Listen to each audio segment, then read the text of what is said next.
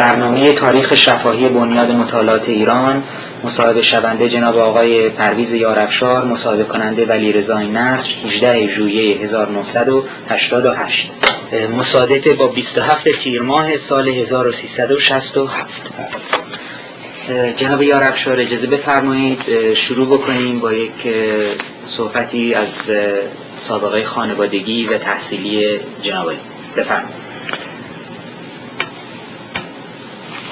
اسم من پرویز. خانواده یارفشار اسم یارفشاری رو تقریبا از 1300 317 یا 16 یا 17 بنده خودم انتخاب کردم. برای خاطر اینکه اسم خانوادگی ما افشار بود افشار ارشلو و یک نفر هم اسم پیدا شد به نام پرویز افشار و این رفت مقداری از حساب بانکی من برداشت و برای اینکه دیگه بعد از این اشتباه نشه در نامه های دیگری که رد و بدل خواهد شد بین اشخاص من رفتم یار افشار انتخاب کردم برای خاطر اینکه یار از کلمه یار محمد که پدرم بود گرفته شد و یار افشار گذاشتیم من در تهران به دنیا آمدم در هزار و دویست و هشتاد و پنج. و تحصیلات ابتداییمو در مدرسه سروت که اون موقع در خیابان لالزار قرار داشت شروع کردم چون منزل ما من در خیابان لالزار بود که یک باغ بزرگی بود بین خیابان لالزار و کوچه برلن که این متعلق به پدر بزرگ ما بود وصیت کرده بود تقسیم بشه بین دو پسر بزرگش که پسر بزرگ پدر من مرحوم یار محمد افشار سردار کل بود و عموی بزرگ من که مرحوم علی اکبر سیف سلطنه سرتیب که در همون همسایگی ما. این باغ نصف کردن نصفیشون برداشتن نصف مرحوم پدرم. منم پیاده می‌رفتم به مدرسه و برمیگشتم. اون موقع امتحان سال ششم رو باید می‌رفتیم تو مدرسه دارالفنون امتحان می‌دادیم. و اوضاع اون روزی تهران شنیدنی بود از نقطه نظر اینکه یک چیزهایی پیش پا افتاده خیلی بزرگ جلوه می کرد مثلا مدیر مدرسه ما که اسمش سعید زاده بود و اهل آذربایجان بود و بچه ها خیلی از اون میترسیدن. اما خیلی مهربان بود. موقعی که ما خودمون رو برای امتحان ششم حاضر می‌کردیم یک روز آمد به کلاس ما و گفت که برای اینکه هوا گرمه و شما دارین خودتون برای امتحان حاضر می‌کنین من دستور دادم که یخ بذارن توی جایخی آب خوردن شما که آب خنک بخورین بهتر بتونین خودتون برای امتحان حاضر بکنین. خلاصه. تا ششم ابتدایی. اونجا بنده درس موندم. بعد حالا خلاصه میرن جا جایی دورتر. متوسطه رو در کالج امریکایی تموم کردم.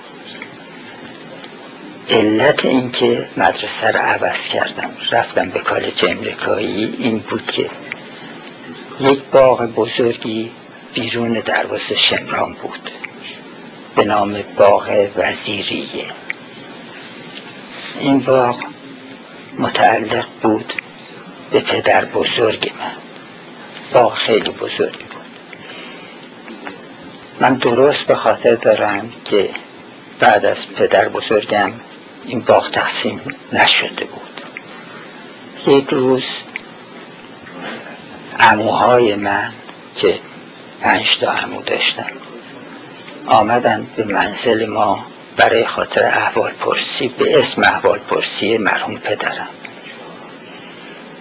و بعد از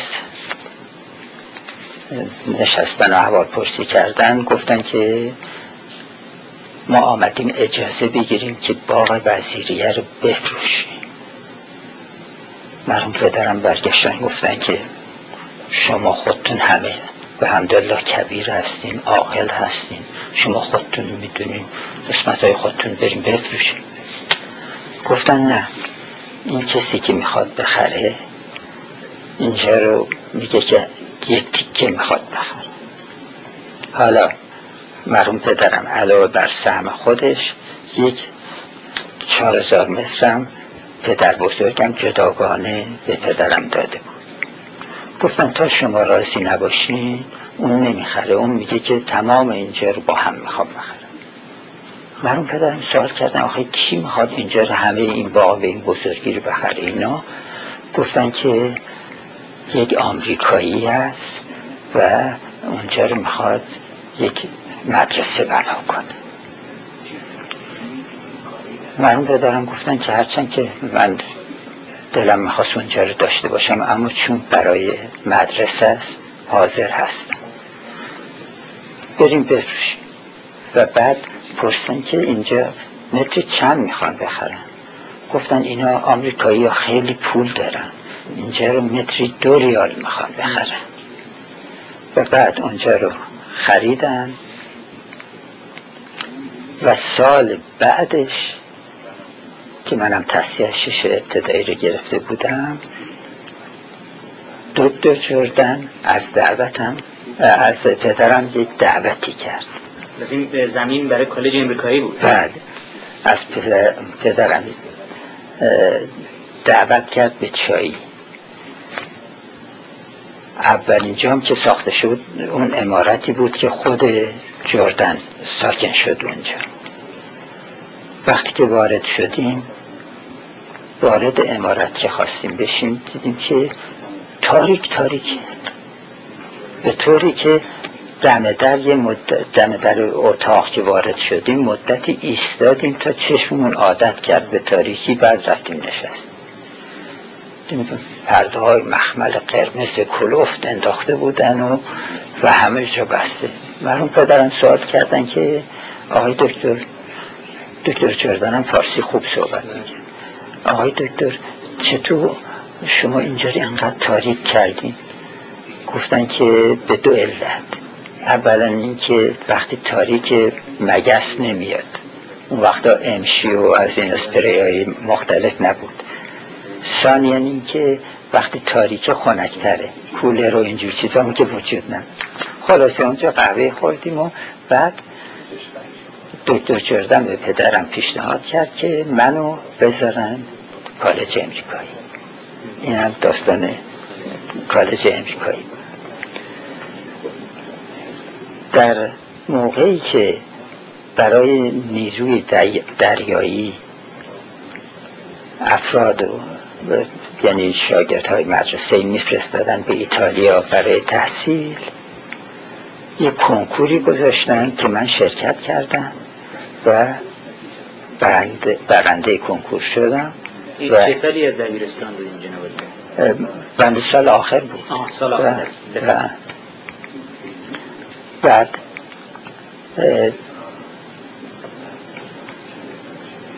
سال 1310 بنده در کنکور شرکت کردم برنده شدم و جز محصلین محصلین افسری. ده نفر بودیم که ما ده نفر رو جدا کرده بودن برای افسری. سی نفرم جدا کرده بودن برای ملوانی. که ما وقتی رفتیم جدا شدیم هم در ایتالیا. و از همکلاسی من مهدی و هوشنگ افخمی. هر دو تا افخمی بودن. سمد مجلسی بود. یدالله بایندار خدا بیامرز بود. دبیر علایی بود. اینا همه توی نیروی دریایی بودن. بله. حالا اونو هم عرض می‌کنم. احتسابیان بود تخیلی بود. خلاصه ده نفر بود که مهدی جدا شد رفت به فرانسه مدرسه سمو رو تموم کرده و آمد. هوشنگ تا آخر دریادار شد و بعدم نماینده ایران در ترکیه شد و تا این اواخر بود اونجا آمد.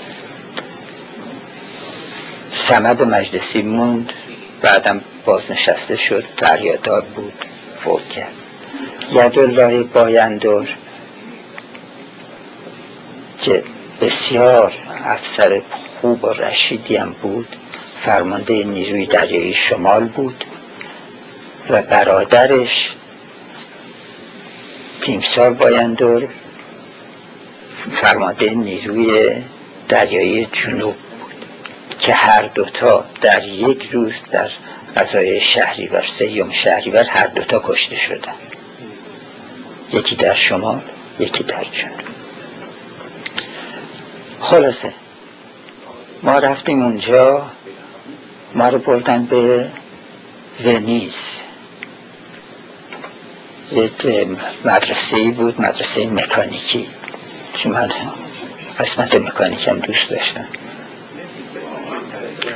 و اونجا سال اول من بودم.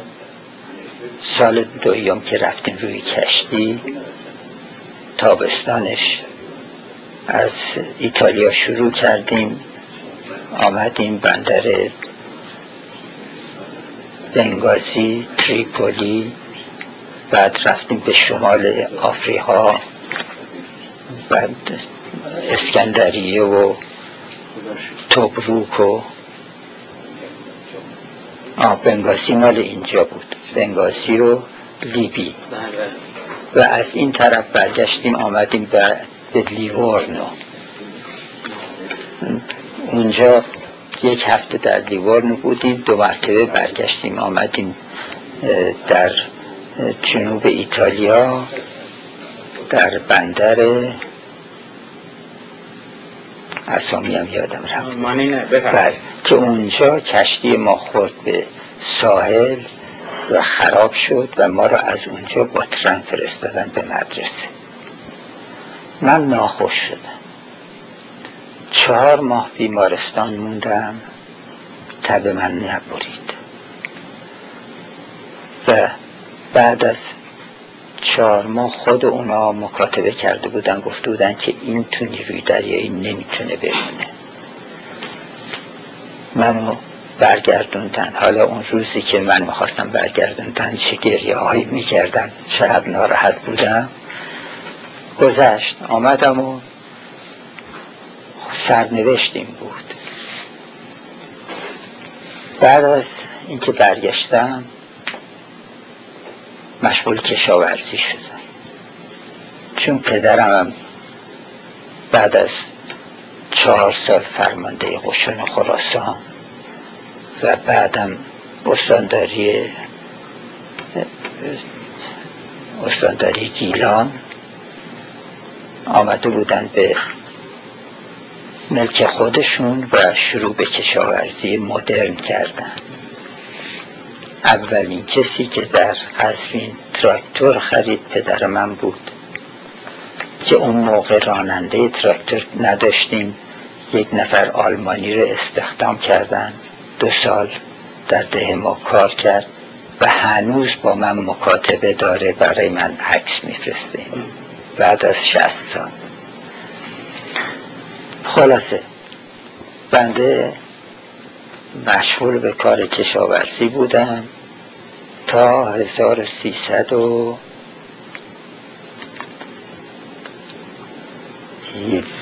هیفده در اون سال در 1117 مشمول بودم مشغول نظام وظیفه انجام نظام وظیفه بودم در کردستان. در شهر سقس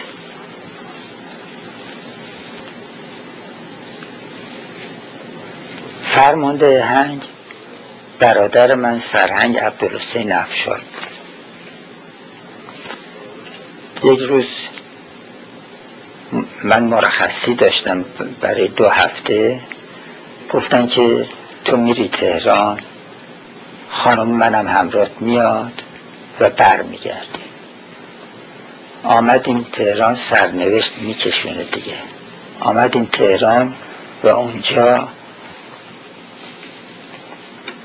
عموی من رسمش این بود که تمام فامیل و روزهای جمعه جمع می‌کرد. رسوم قدیمی توی فامیل ما بودند. و مصادف شد با اینکه روز جمعه بود و من رفتم دیدن عمو. اونجا بعد از نهار دخترموهای بنده آمدن توی همون سالن با دو تا دختر دیگه که ناشناس بود برای عمه من آمدن گفتن که اون دختر می‌بینی؟ گفتم بله. گفتن اون رو من انتخاب کردم برای تو. و خلاصه این داستان خیلی مفصله. و اون دختر خانم؟ اون دختر خانم همشیر زاده مرحوم سپه زاهدی بود. همشیری همشیر زاده همشیر زاده که الانم همسر منه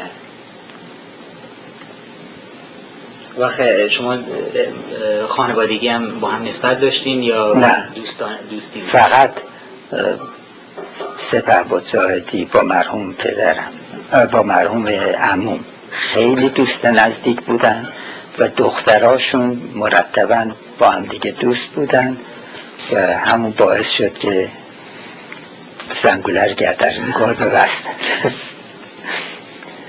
و الانم تا الانم هستیم و, و در جریانی که من زندانی کردن این خانم واقعا طوری فداکاری کرد. از همه چیز گذشت از مالش گذشت از بعد, بعد از انقلاب و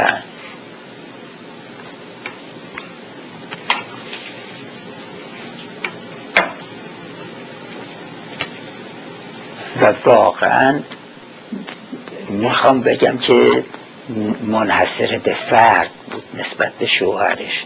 که حتی چندین مرتبه در ملاقات هایی که داشتیم من گفتم که بهتر اینه که تو بذاری بری پلی بچه ها گفتن که نه تا موقعی که تو اینجا باشی من از ایران خارج نمیشم.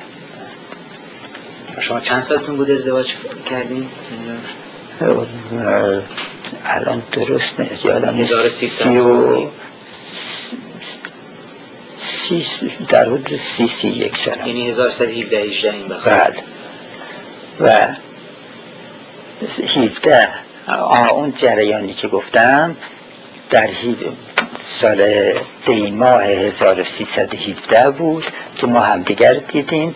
یک هفته بعدش هم مراسم عقد انجام شد و بعد از عقد من گذاشتم رفتم برای انجام نظام وظیفم تا تموم شد. اون وقت 1118 عروسی کردیم. بله. وقت شما بعد از اینکه نظام وظیفه تموم شد تو کار کشاورزی ادامه دادین یا؟ کار کشاورزی ادامه دادم تا عروسی که کردیم. یک سال بعد از عروسی یعنی 1319 املاک رو اجاره دادم و خودم آمدم در اداره واردات وزارت بیشو و هنر وارد کار دولتی شدم. و این کار دولتی من از این اداره واردات شروع شد. از اونجا منتقل شدم بنگاه دارویی کل کشور.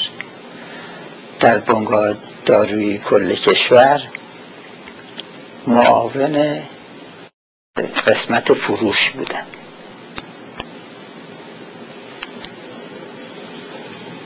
در جریانی که انشاءالله بعدا براتون باید تعریف بکنم بین من و رئیس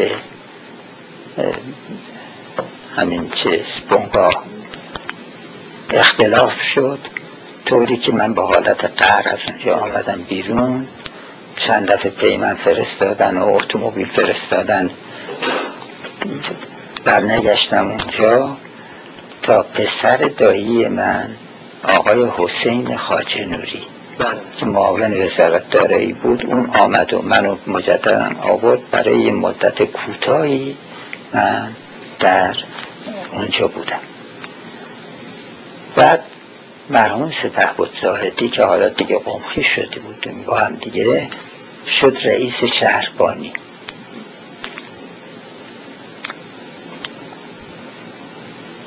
نکنم در 1120 منو بردن. شهربانی گذاشتن رئیس دفتر مخصوص. مخصوص تیم زاهدی بله. شما این شغل داشتین تا زمانی که 28 مرداد نه بنده اون داشتم بله. اونو داشتم تا 28 مرداد مرداد منتها. یک وقفه اون وسط اتفاق افتاد.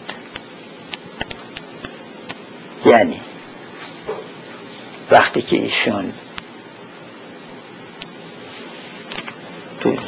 اجازه بدیم من بعد از یک مدتی ایشون رفتن کنار. و من مجددا به کار کشاورزی ادامه دادم تا دو مرتبه ایشون رئیس شهربانی شد. اون مدتی که ایشون رفتن کنار چه کار می‌کردن تیمسار زاهدی؟ تیمسار زاهدی در میدان مخبر دولده یک مغازهی گرفته بودن و یک شرکتی درست کرده بودن به نام کازاده ما پس اینی از کار اصلا نظامی اومدن بیرون؟ بله. این, این چه, چه دلیلی داشت؟ رضا شاه سر یک جریانی. این موقع محمد رضا شاه رضا شاه. رضا شاه کبیر. سر یک جریانی دلتنگ شده بودن و ایشونو کنار. یعنی ایشون هم ولی اینکه فرمایید 1325 بود. بعد از 25 26 27 از حضرت محمد رضا شاه پادشاه بودن. بعد از 1320 می‌شد.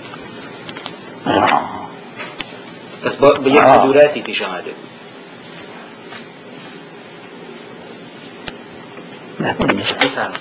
وقت پاک می‌کنی. بله بله من درست. موقعی که من ازدواج کردم سپه بود زاهدی در ارتش نبودن رفته بودن در خیابان در میدان مخبر دوله یه مغازه درست کرده بودن به نام کازا ما که یعنی 1118 میشه. بله. 18 و 19 بله. بله 18 و 19 که شرکت کاسادمان گرفته شده بود از کاسرونی و زاهدی و مخفف. مخفف بود. و اونجا اتومبیل فورد وارد می‌کردن و میفروختن. نمایندگی فورد داشتن. شما خواهده نیست این کدورت سر چی بود؟ سر مسئله نظامی بود یا نه من درست یادم نیست چون اون اوایل ازدواجمون بله. بود اینا. حالا ممکنه که بعدا یاد داشتم نگاه کنم اونو به خاطر بیارم و براتون بگم. بعد موقع 1319 بود این جریان. 1120 جریان شهری بر اتفاق افتاد. اون موقع سرلشگر زاهدی شده بودن. فرستاده بودن فرمانده لشکر اصفهان بودن و در موقع جنگ انگلیس ها بازداشت کردن. زاهدی رو و بردن فرستادن به فلسطین. شما می‌تونی یه مختصر راجبین بیشتر بگین؟ چون این بعضی جاها بهش تذکر داده شده بود که ایشونو زندان کردن و تبعید. ولی جا نگفتن بر چه اساسی انگلیس ها این شک رو بهشون پیدا کردن و تصمیم بازداشتی گرفتن؟ انگلیس ها فکر می‌کردن که سپه بود با آلمان ها همراه. دلیلی پیش آمده بود؟ یعنی چیزی دیده بودن یا نه گزارشاتی که خود کنسول های انگلیس به انگلستان داده بودن گفته بودن یکی از اشخاصی که با آلمان ها نزدیکه سپه زاهدیه و یکی مصطفی تجدده که اینا را با هم دیگم گرفتن. و چند نفر دیگه بودن. که اینا رو گرفتن اونا رو بردن به عراق اما سپهبد و فرستادنش به فلسطین. این ارتباطی که داشتن تیم چون با آلمان ها چطور پیش آمده بود یا بر چه مبنایی بود؟ اگر یعنی جای شکی که انگلیسی بله اگر دقت کرده باشین قبل از جنگ بین المللی دوم آلمان ها بودن با ژاپنیا و ترک ها اینا متحد بودن و انگلیس ها بودن و روس ها اینا علاهد آلمان ها دست دسته متفرق شده بودن. از چندین سال قبل از جنگ آمده بودن به ایران و سایر ممالک خاور میانه همون فردی که مرحوم پدرم استخدام کردن برای کارهای کشاورزی به نام ادگار کلاوس که هنوزم با من مکاتبه داره اینم جز دسته هایی بود که آمده بود به ایران. اینا می آمدن به ایران می رفتن توی اشایر توی خانواده ها اینجا این طرف اون طرف و به نفع آلمان ها تبلیغ می کردن من جمله با مرحوم زاهدی هم اینا تماس گرفته بودن. حتی در, در اصفهان. در اصفهان. تماس گرفته بودن و انگلیس ها مزنون شده بودن که اینا تماس های سیاسی در صورتی اون موقع تماس های دوستی بود. هم فرسون که میگم این تا الانم با من مراوده داره این موضوع دوستی بود موضوع سیاسی نبود. خلاصه نتیجهش این بود که ایشونو گرفته بودن و بردن اونجا و تقریبا سه سال نگه داشتن.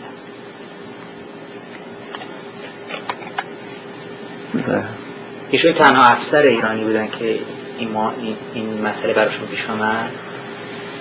تا اونجایی که من اطلاع دارم بعد. حالا اینکه ایشون برگشتن ایشون مدتی باز دو مرتبه رئیس شهربانی بودن و منم باز رئیس دفترشون بودم. ایشون بعدا سناتور شدن. این موقع که زمان مصدق میشه در بله. آقای افشارتوس به جایشون آمد افشار... اولش به افشارتوس آمد اون رفت.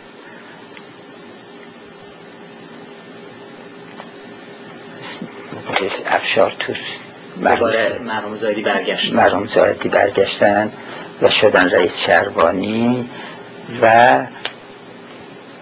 بعد از بازم من در شهربانی بودم. تا ایشون رفتن کنار. فرخ آمد به جای ایشون. من استعفا دادم.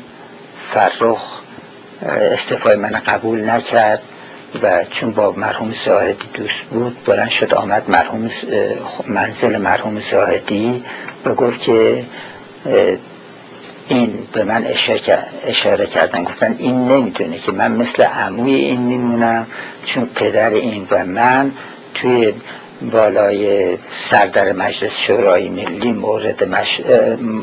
در موقع مشروطیت جنگیدیم.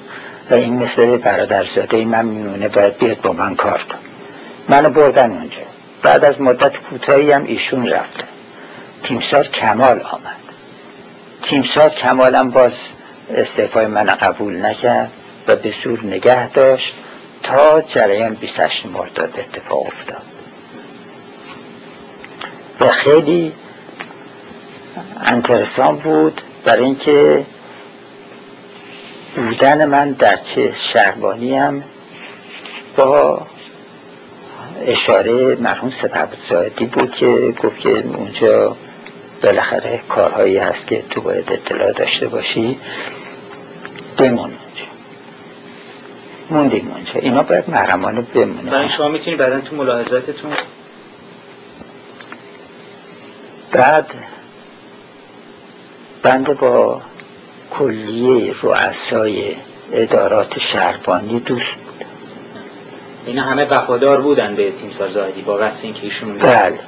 من جمله سرهنگ نادری بود که رئیس کاراگاهی بود که از همه ادارات شهربانی مهمتره. و این دو دوزه بازی می‌کرد. در عین حالی که با ما دوستی و رفاق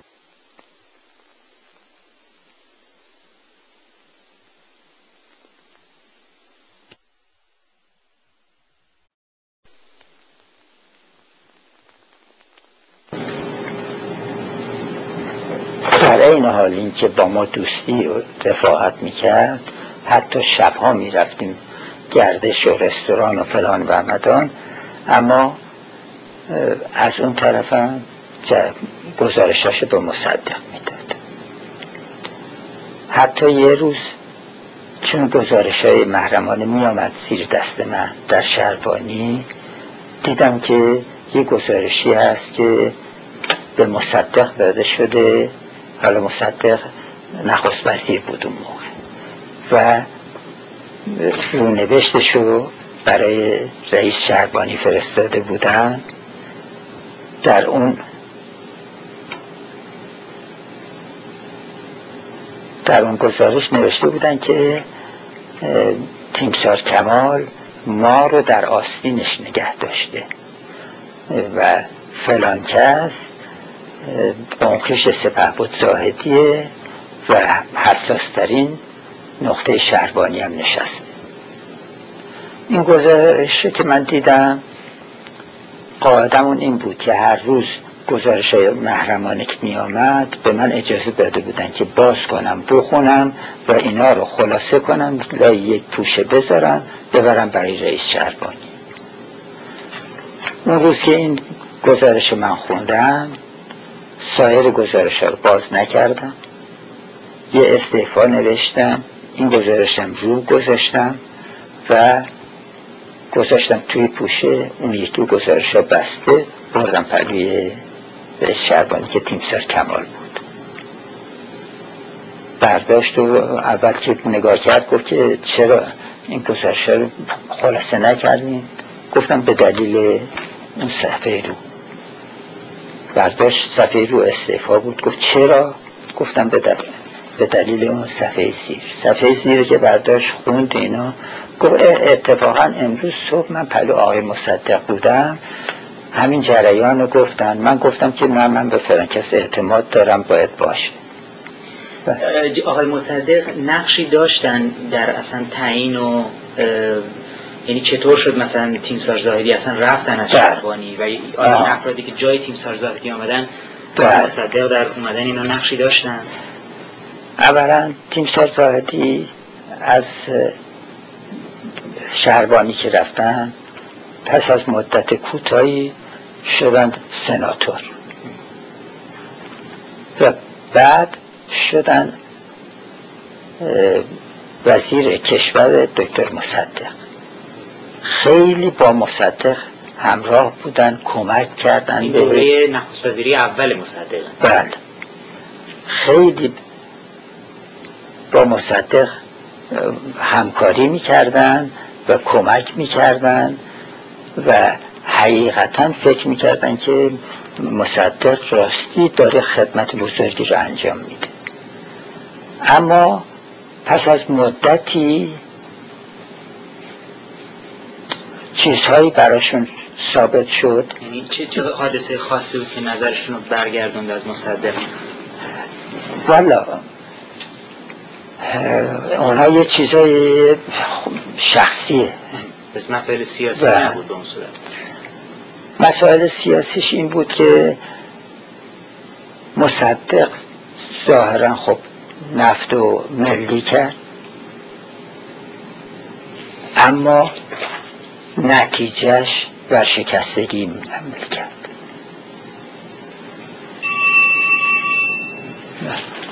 تیمسار زاهدی شروع کردن به مخالفت با مصدق. حتی پشت تریبون مجلس اون موقع مجلس سنایی ساخته نشده بود. مجلس سنا همین در مجلس شورا تشکیل می شد یه روز مجلس شورا بود یه روز مجلس سنا.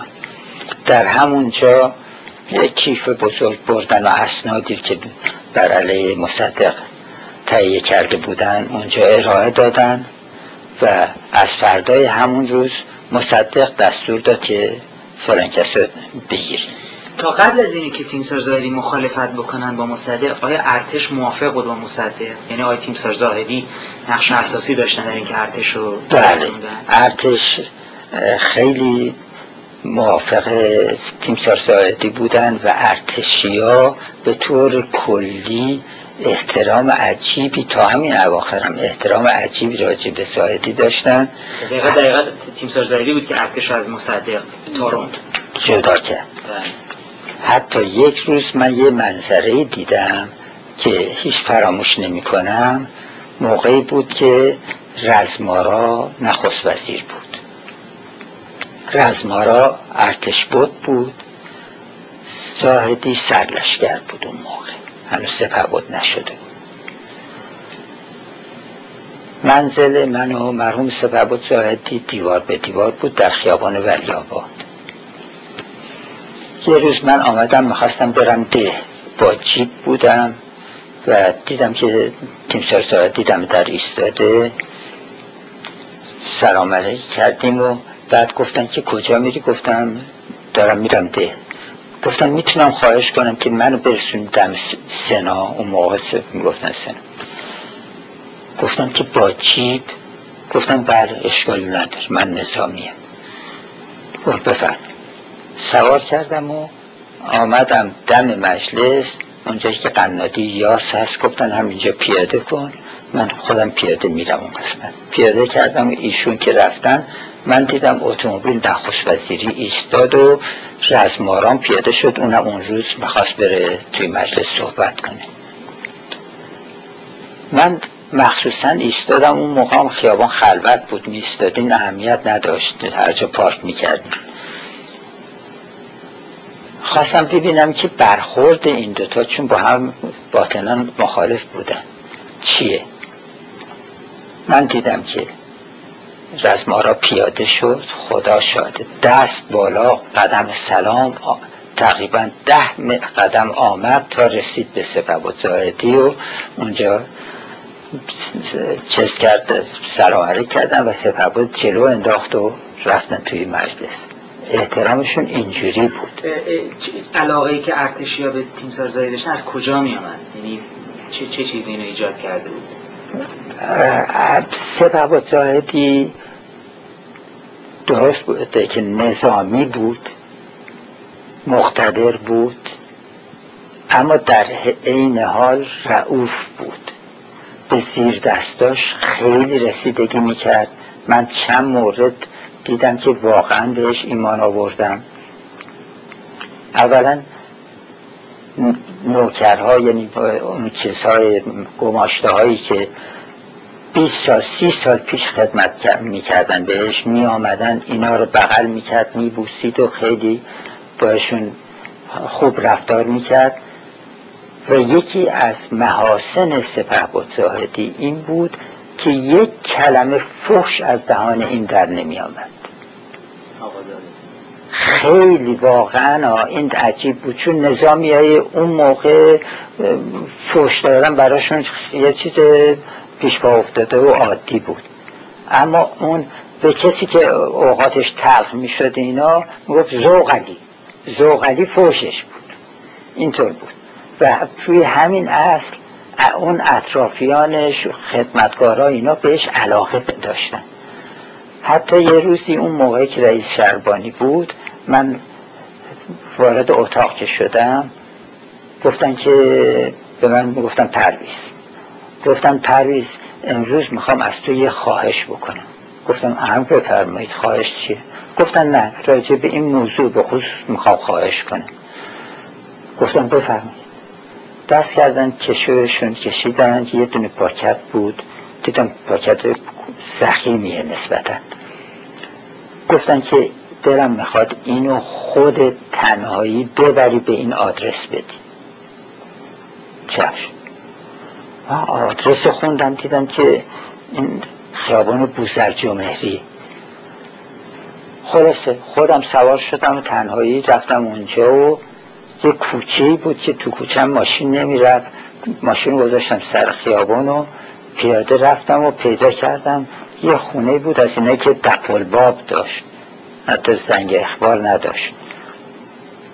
زنی دپل باب کردم و یه خانم مسنی با چادر آمد و سلام کرد و گفت چیکار دارین؟ گفتم با این آقا کار دارم. گفت مریضه. گفتم خب اشکال نداره من میام این پاکت میدم میرم. گفتم خیلی خوب یه خود سب کنین. یه کمی ایستادم اونجا و بعد رفت تو مثلا یه خود مرتب کرد اونجا رو آمد و گفت بفرمایید. آمدم دو تا پله می‌خورد. حیات می‌رفت پایین. یه حوز گردی اون وسط داشت که نصف آب داشت. روبرو یه اتاقی بود که پله می‌خورد. چند تا چهار پنج تا پله می‌خورد می‌رفت توی اتاق. رفتم دیدم که یک گیلیم انداختن اون بالای اتاق. یه نفرم اونجا خوابیده پیرمردیه و مریضه. رفتم سلام کردم بهش و گفتم که شما تیم سازای دیر می‌شناسین عشق همینجور سراسیر شدش یادم نمیره. همینطور اینجا عشق می گفت اون افسر ما بود. من زیر دست اون کار کردم. خدا طول عمرش بده. اون خیلی آدم خوبی بود شروع کرد تعریف کردم. گفتم این پاکت رو برای شما فرستادن. پاکت پول بود. گذاشتم و آمدم. خب ببینین این یه آدمی که زمان جوانیش این خدمت کرده بهش شنیده بود که این مریض و چیزی نداره این پول رو به وسیله من به مخصوصا گفتن که به کسی همراه نبرد که نبینند اینا محرمانه باشه که اون مثلا خجالت نکشه. اینجور چیزا باعث می‌شد که اشخاص بهش علاقه پیدا می‌کرد دروغ نمی‌گفت. این بزرگترین حسن بود. و بعد دکتر مصدق دستور تعقیب سپه بود داد. اول سپهبد رفت متحسن شد در مجلس شورای ملی. دست خیلی هم دست باز بود سپه بود. واقعا اون دست بازیش هم یکی از باعث پیشرفت کارش بود. و اصلا پول به نظرش هیچ وقت نمیاد. من رفتم دیدنشون توی مجلس. گفتن که پول ندارم. بر من پول بیار. چشم. حالا ما وارد مجلس که می شدیم ما رو بازرسی بدنی می کردن که مثلا پول نبریم و اینا. دو تا دختر من دارم. فقط هم دو تا دختره. رفتم شیرنی اون خنادی نوشین شیرنی خریدم از این جبه های بزرگ. زیرش و اسکناس چیدم. روشم شیرین من بستم یک دادم دست این دختر یک دادم دست این دختر. اینا رو برداشتیم باریم دم درم نگاه کردن شیرینی بود بردیم دادیم و اونجام که بود همینطور بعض بخشش می‌کرد. تا اینکه مصدق گفته بود که همونجا بگیرنش. از اونجا دیگه سپه بود متواری شد گاهی این خونه گاهی اون خونه اینا. بعضی بعضی میگن که ایشون با پدر بنی صدری آشنایی داشتن و بله. منزل ایشون در همدان نه. بودن. آشنایی داشتن پدر بنی صدر رو من خودم هم دیده بودم آدم قد بلندی بود ریشی داشته و امامی و و هر دفعه می آمد اون موقع که مرحوم سپر بود رئیس شربانی بود اغلب می آمد اونجا. هر وقت می آمد یک دونه از این دستمالای یزدی داشت. باز می‌کرد توش درخواست. به این زمین بدیم به این خونه بدیم به این پول بدیم فلان اینا. هم میشم اینجور اما خونه اون هیچ وقت نرفتن. برای خاطر اینکه اون همدان بود و اونجا و خونه اون جایی نبود که مرحوم سپه بود بره و اتفاقا از این خانه به اون خانه من می بردمشون چرا مصدق این مرتبه فشارش رو بیشتر کرد که حتی تحسن ایشون هم تموم کنه و حتما بگیردشون؟ برای اینکه پشت تریبون سنا سپهبد گفته بود که با این ترتیب مملکت نمیشه اداره کرد. من خودم حاضرم اون مملکت اداره کنم. یعنی مصدق در حقیقت یک اعلام خطری به مصدق بود. و و فرمودین که شما خونه به خونه ماده اول اتهام بنده که الان فتوکوپیشم دارم اینه که سپه بود زاهدی را از خانه به خانه می برده اینم یک مورد جرم بنده است. و حالا شهربانی واقعا ایشونو تعقیب می‌کرد؟ یعنی واقعا به حکم نخست شهربانی یا فقط ظاهر ظاهر سازی ظاهر سازی می‌کرد. برای خاطر اینکه همین با سرهنگ نادری. روزی که مثلا منو می‌دید می‌گفت که ما امشب میاییم فلان جا که سپه هست. من آنم می‌رفتم سپه میبردم جای دیگه اینا می آمدن اونجا و اونجا رو بازرسی می‌کردن اینا یه گزارش هم نخست می‌دادن. و حتی یک شب از یه خانه بود در خیابون شمران. حالا صاحب خانه رو نمی‌خوام بگم. از اونجا بعد هیچ جام نداشتیم. این آخرا بود. من گفتم کجا بریم؟ گفتن که بریم حسارک با خودشون. گفتم دیشب آمدن اونجا اونجا رو زیر رو کردن اینا. برگشتن گفتن که راه دو زده امنه. و رفتیم اون شب اونجا مدیم بعضی میگن جناب یرفشا که در تمام طول این مدت تیمسار زاهدی خودش صاحب نظر بود راجع به نحوهی که با مصدق و مسائل نفت عمل می‌کرد و هیچ تماسی هنوز با شخص علازرد نداشتن که در حقیقت سیاست متحدی بین دربار و ایشون باشه. آیا نه. نه. نه. نه. اون تو به اون صورت صحیح نیست. ارتباط داشتن می‌دیدن اما نه طوری که مثلا مرحوم علازت بگن که مثلا کجا مثلا شما برین و کدوم مسئله رو تحقیق بکنین کدوم رو تحقیق نکنین اون نبود. اون ابتکاری بود. بله. همینطور. یه کسی هم نظرش بر این بود که در حقیقت تیمسار زاهدی بودن که حتی موقعیت علازرت هم کنترل می‌کردن. و ایشون بودن که در حقیقت راهنماش بودن. بله. اصلی مصدق بله. خود تیمسار بودن. بله. حتی در تماسایی که میگن بعدا با بقایی داشتن یا مکی داشتن بله. کاشانی ایشون صاحب نظر بودن نه دربار. بله. صحیحه بله. برای بله. برای خاطر برای خاطر اینکه با همین سه نفری هم که گفتین سپهبد تماس داشت. اما سپهبد شخصی بود که همیشه عقیده خودش رو تحمیل می‌کرد. یعنی خودش را انتخاب می‌کرد و اون اشخاصی که به اصطلاح اعتماد داشت می‌گفت من این راه انتخاب کردم. اونام از حال نبود. یا تأیید می‌کردن یا تنقید می‌کردن. در مورد تنقیدشون اون وقت دقت می‌کرد ببینه که صحیح میگن یا صحیح نمیگن مطابق اون عمل می‌کرد. و خیلی چیزا هم به علا حضرت فقید راهنمایی کردن همون موقع. همون موقع. حتی مخالف رفتن علا حضرت از ایران بودن. همون دفعه اول ها. رفتنشون به کلار دشت و بعد. بله. اما خب دیگه ایشون تصمیم گرفته بودن که برن و وقت در جدایی که بین کاشانی و بقایی و مکی از یه طرف و مصدق بشون آیا تیمسار نقشی داشتن که این افراد رو قانع بکنن که تیمسار اولا با کاشانی دیگه صلح کردن و حتی عکس هم با هم دیگه دارن. حالا اینا کاشانی رو بردن به درجه اعلا اما آمد و وقتی که حرفای تیمسار سعادی رو شنید قانع شد و حتی با هم دیگه عکس گرفتن.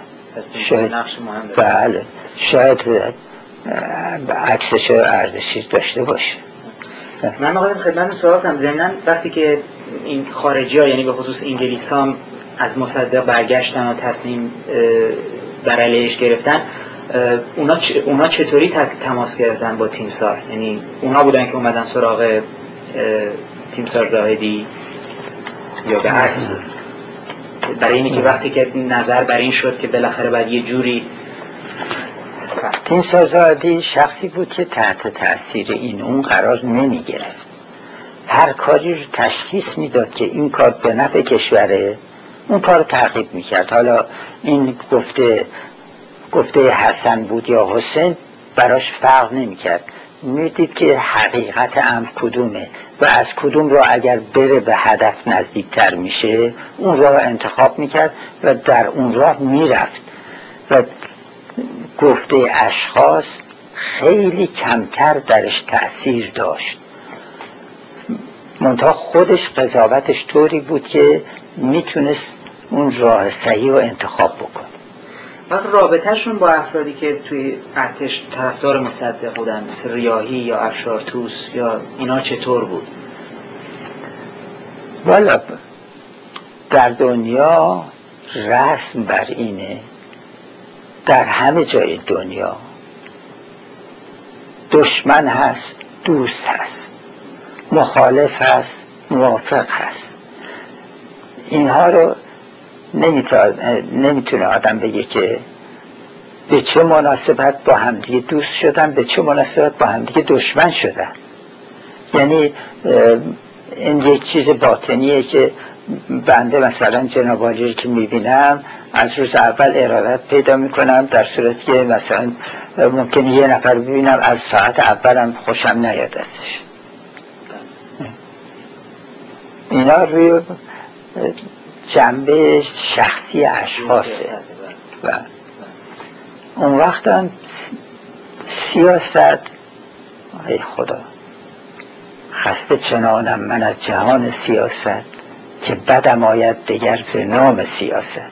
واقعا یک چیزایی من در ظرف این مدت عمرم دیدم که اصلا وقتی دوستان رفقا اینجا جمع میشن می‌خوان راجع به سیاست صحبت کنن؟ میگم آقایون یا صحبت نکنید یا من میرم بیرون از برای اینکه آنن سرم درد می‌گیره و یه سرگیجه برای من میاد که مثلا تا دو روز ناراحت میشه. اون شرطتر امکان سعی می‌کنم که وارد سیاست نشه اون موقعی که شما یعنی تیمسار از خونه به خونه می‌رفتن همون موقع شروع کردن به تماسایی که یک کاری برای آینده ایران بکنن. بله همون یعنی موقع در این حالی که از این خانه با آن خانه می‌رفتن با اشخاصی که لازم می‌دانستن ملاقات می‌کردن و اطلاعات تحصیل می‌کردن و دستور می‌دادن برنامه هاشونو به اشخاصی که به اصطلاح اطمینان داشتن. موقع رابطشون شما بودین و پسرشون. با... می‌خوام بگم که نمی‌خوام خود نمایی کنم اما خیلی زیاد به من اعتماد داشته یعنی به طور کلی سبب و زاهدی اعتمادی که به من داشت. راستی می‌خوام بگم یه روزی یه وکالتنامه ای به من داده بودن به اردشیر نشون دادم گفتم که ببین یه همچین وکالتنامه به تو ندادم به من دادن. که منو در خرید و فروش و گرو فلان اینا وکیل کرده بودن. حتی نوشتن که فلان کس حق دارد از حسابهای من در خارج و داخل کشور هر اندازه صلاح می‌دونه چک بکشه این هیچ پدری به پسرش نمیده و وقت وقتی که ما یعنی نزدیکتر شدیم ما به واقعه 28 مرداد ایشون همچنان ایشون همچنان پنهان بودن. ولی فرق فرامین رو ایشون می‌دادن. بله. خانه به خانه همینطور می‌رفتیم. همینطور که گفتم که قبلا به من اطلاع پیدا می‌کردم و می‌گفتم و مثلا تماس ایشون با عمرای ارتش اینا که قرار بود فرض کنیم مثل تیمور بختیار اینا که از کرمانشاه آمدن. بله. از طریق کی بود؟ از طریق جنابالی بود یا از سرهنگ فرزانگان نمی‌دونم معروف خدمتون هست یا که اینجاست. بعد اون رفت برای آوردن بختیار. و برای هر قسمتی تیمسار به یک نفر دستور می‌داد. برای قسمت های ارتشی نصرالله تیمسار نصرالله زاهدی که الان در لندن ساکنه به وسیله اون کارهای ارتش که مربوط به ارتش می‌شد به وسیله اون که نقشه چیزی بله. داشتن این نقشه جامعی از بله. دقیقا چجوری که چجور عمل بشه بله و ولی پس این رول کرمیت روزولت اینا چطور می‌شد؟ اونایی که میگن ما کردیم و برنامه ریزی شما کردیم و کرمیت روزولت خود نمایی کرده. اولا یک کتابی نوشته بله، بله، و بعد اون وقت یه صفحه اضافه کرده نمیم اونم خوندین یا نه. بله بله. که نوشته که ما فکر می‌کردیم هیرو ساختیم نمی‌دونم اشتباه کردیم و فلان. کردیم واقعا جای تأسفی که یه آدمی که سیاست مدار باشه بیاد بشینه کتاب بینویسه و بعد خودش زیرش بزنه. پس برای تمام برنامه ریزی رو از اینه که کودتا چجوری بشه کدوم نیروها بیان تو تهران اینا رو همه رو خود تیمسار کردن خود تیمسار کردن. البته که میتروزولت که آمد. این با یه عده با موافقت انگلیس ها آشنا و دوست بود. یعنی اول که کرمیت می‌خواسته بیاد اول رفته بود لندن. اونجا اطلاعات راجع به ایران گرفته بود. با که من با چه اشخاصی تماس بگیرم با چه چیزی بکنم. و اون وقت آمده بود. و اون اشخاص هم که اصل کار رول اساسی که پول بگیرن و پول بدن و اینا تمام رشیدیان ها بودن دیگه سه تا برادر این رول پول چه این خیلی مسئله که مدرشه این تا چه حد اصلا مسمر سمر بود در موفقیت تمام جهان؟ البته مسمر سمر بوده برای خاطر اینکه یه عده‌ای در نتیجه اینکه اقتصاد کشور افتاده بود پایین مثل الان کشور از بین رفته بودن. اون درجات طبقات پایین احتیاج داشتن.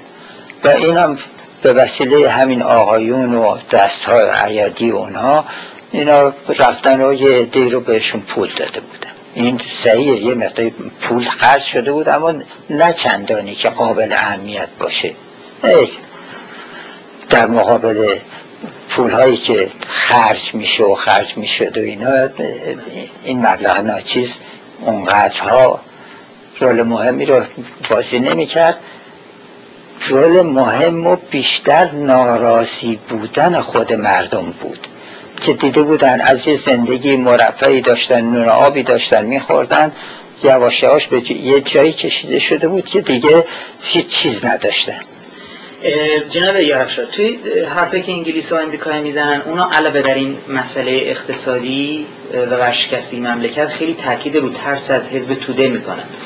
آیا در ذهن فرض کنین افرادی مثل تیمسار زاهدی مسئله فقط مسئله برشکستگی مملکت بود یا اون موقع, اون موقع ترس از کمونیسم هم وجود داشت یا اون مثلا مسئله نبود؟ اون در درجه دوم بود. ولی شما یعنی واقف بودین اون موقع به فعالیت های بله بله.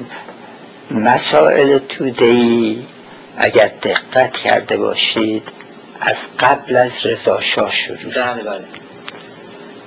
و در زمان رضا شاه اون جریان سه نفر پیش آمد. بله. پس توده ها سابقه داشتن در اون کشور. عملیاتشون هم همیشه مورد توجه کشور بوده. و شهربانی اون موقع همیشه با توده ها در زد خورد بود. بله. منتها اون موقع سازمان امنیتی وجود نداشت. به همون جهت شهربانی اول طرف بود و بعد شاندارمری هم کمک شهربانی شد. و بعد اون ادهی که اون سرهنگ شفایی هم یک کتابی نوشته اونم خوندی یا نه که خودش جز تودهیایی بود که فرار کردن به شهروی که اینا تمام کارا را آماده کرده بودن. از خراسان رفته بودن به گرگان. تمام کارا را آماده کرده بودن. لشکر خلق صلاح کرده بودن. به کلی اسلحه تقسیم کرده بودن بین توده و حرکت کرده بودن که بیان تهران. خود اون افسرهای عالی رتبهشون توی جیب شیش نفر بودن. و بعد کامیون های اسلحه و مهمات خود این نظامیه که مخالف بودن دنبال اینا در گرگان که میان جاندارمری اطلاع پیدا میکنش به شهربانی میگه و میرن با روی بالاخونه اونجا مسلسلا رو آماده می‌کنن. اینا که می‌رسن اینا می‌زنن جیب و در به داغون می‌کنن. هر شش نفر بعد از 28 مرداده قبل این این هم درست. بعد از ولی اون زمان پس مثلا بین تو فکر خود نه نه مذارت بعد از اعلی حضرت رضا شاه کبیره. پس یعنی در اون زمان تو ذهن خود شما تیمسار زاهدی این خطر توده و اتحادی که بین مصدق توده بود این مسئله مهمی بله بله. این صحیحه که توده یا برای پیشرفت کار خودشون مصدق تقویت می‌کردن. یک روزی من توی قنادی موشین ایستاده بودم رفته بودم شیرینی بخرم اون وقت نزدیک خیابان مخبر دوله همینطور که ایستاده بودم پشت من دو نفر ایستاده بودن با هم صحبت می‌کردن. از فهوای کلام معلوم بود که توده ای هستن. این یکی می‌گفت که چرا کلک شاه نمی‌کنیم اون گفت که همینطور به همین اصطلاح گفت خره. ما باید اول مصدق از بین ببریم وقتی اون از بین بردیم شاه از بین بردن کاری نداریم و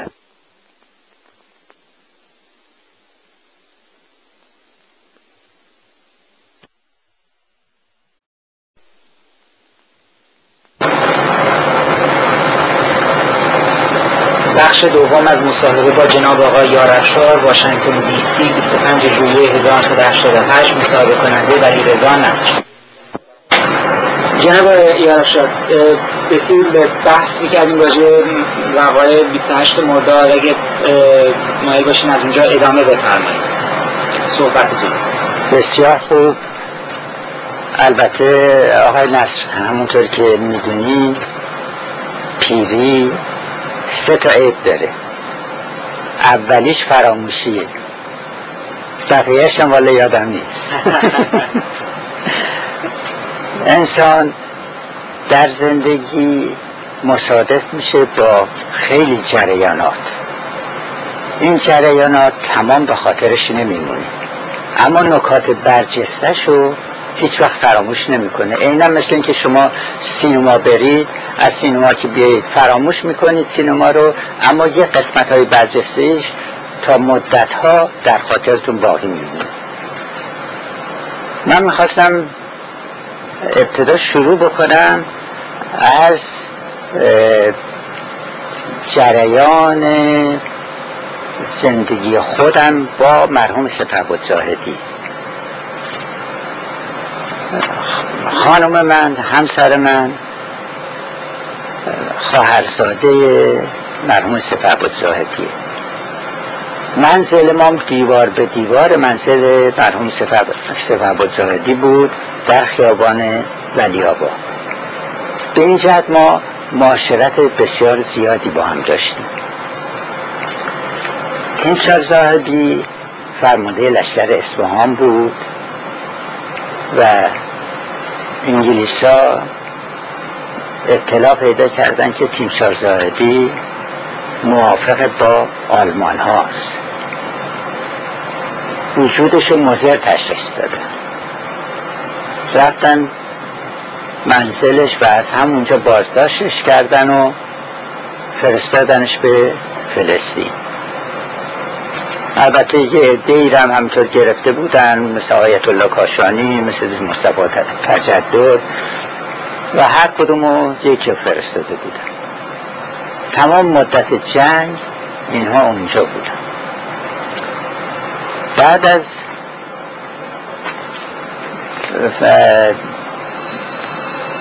برداشتن سپه زاهدی سپه بود شاهبختی رو گذاشتنش اونجا در اصفهان فرمانده لشکر. جنگ که تموم شد در فارس شلوغی شد. البته اون خاطره سومیروم در خاطر بیشتر ایرانی ها باقی مونده. قشقایی یعنی فارسی ها آمدن بوشهر رو گرفتن. کازرون رو گرفتن و آماده شده بودن که بیان شیراز رو بگیرن. اون موقع قوام سلطنه نخست وزیر بود.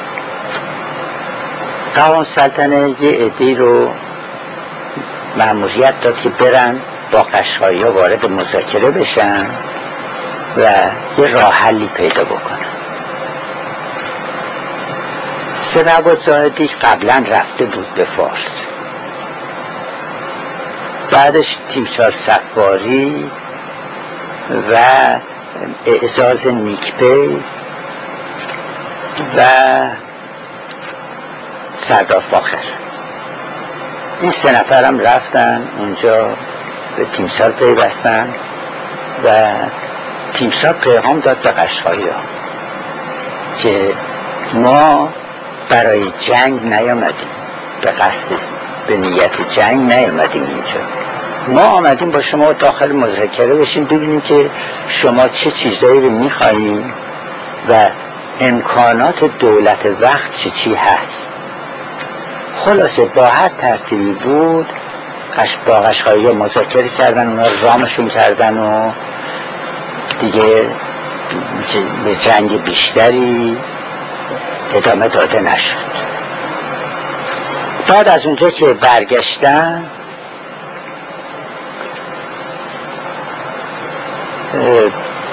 اون قضایی به مسالمت آمیزم انجام دادن خاطرتون هست با چه خانه قشقایی مذاکره کردن؟ با ناصر خان. ناصر خان. و ناصر خان سولت. و بزرگ ایرشون اون بود دیگه. و همه همه قشقایی از اون حرف شنوی داشتن. وقتی که برگشتن سناتور بودن ایشون دوره اول. دولت قوام سلطنه دوامی پیدا نکرد و رفت. ایشونو حضرت انتخاب کردن برای ریاست شهرمانی مدتی رئیس شهربانی بودن برای دفعه دویم چون دفعه اول در زمان رضا برای مدت کوتاهی رئیس شهربانی بودن. بعد بعد از ریاست, شهر ریاست شهربانی انتخابات شد. انتخابات خوب انجام دادن. این انتخابات تحت کفالت شهربانی انجام شهربانی بله. و ادهی از جبهه ملی ها رفتن به مجلس و مصدق من جمله از اشخاصی بود که انتخاب شد و ارتباطش با مرحوم سپهبد خیلی نزدیک بود دکتر مصدق. میشه توضیح کنم ارتباط مثلا کی ایجاد شد؟ آیا مثلا اینا دوستی شخصی داشتن با هم؟ از قدیم؟ نه خیر. دوستی دورا دور داشتن. از قدیم ملیه از قدیم. خب در قدیم اصولا این طبقه بالا و متوسط با هم معاشرت داشتن میشناختن همدیگر رو و اگرم دوست نبودن از دور همدیگر اخلاق و عاداتشون رو می‌دونستن که چی هست. بعد مدتی مرون سپهبد رئیس شربانی بودن. تصادفا منم رئیس دفتر مخصوصشون بودم همون موقع.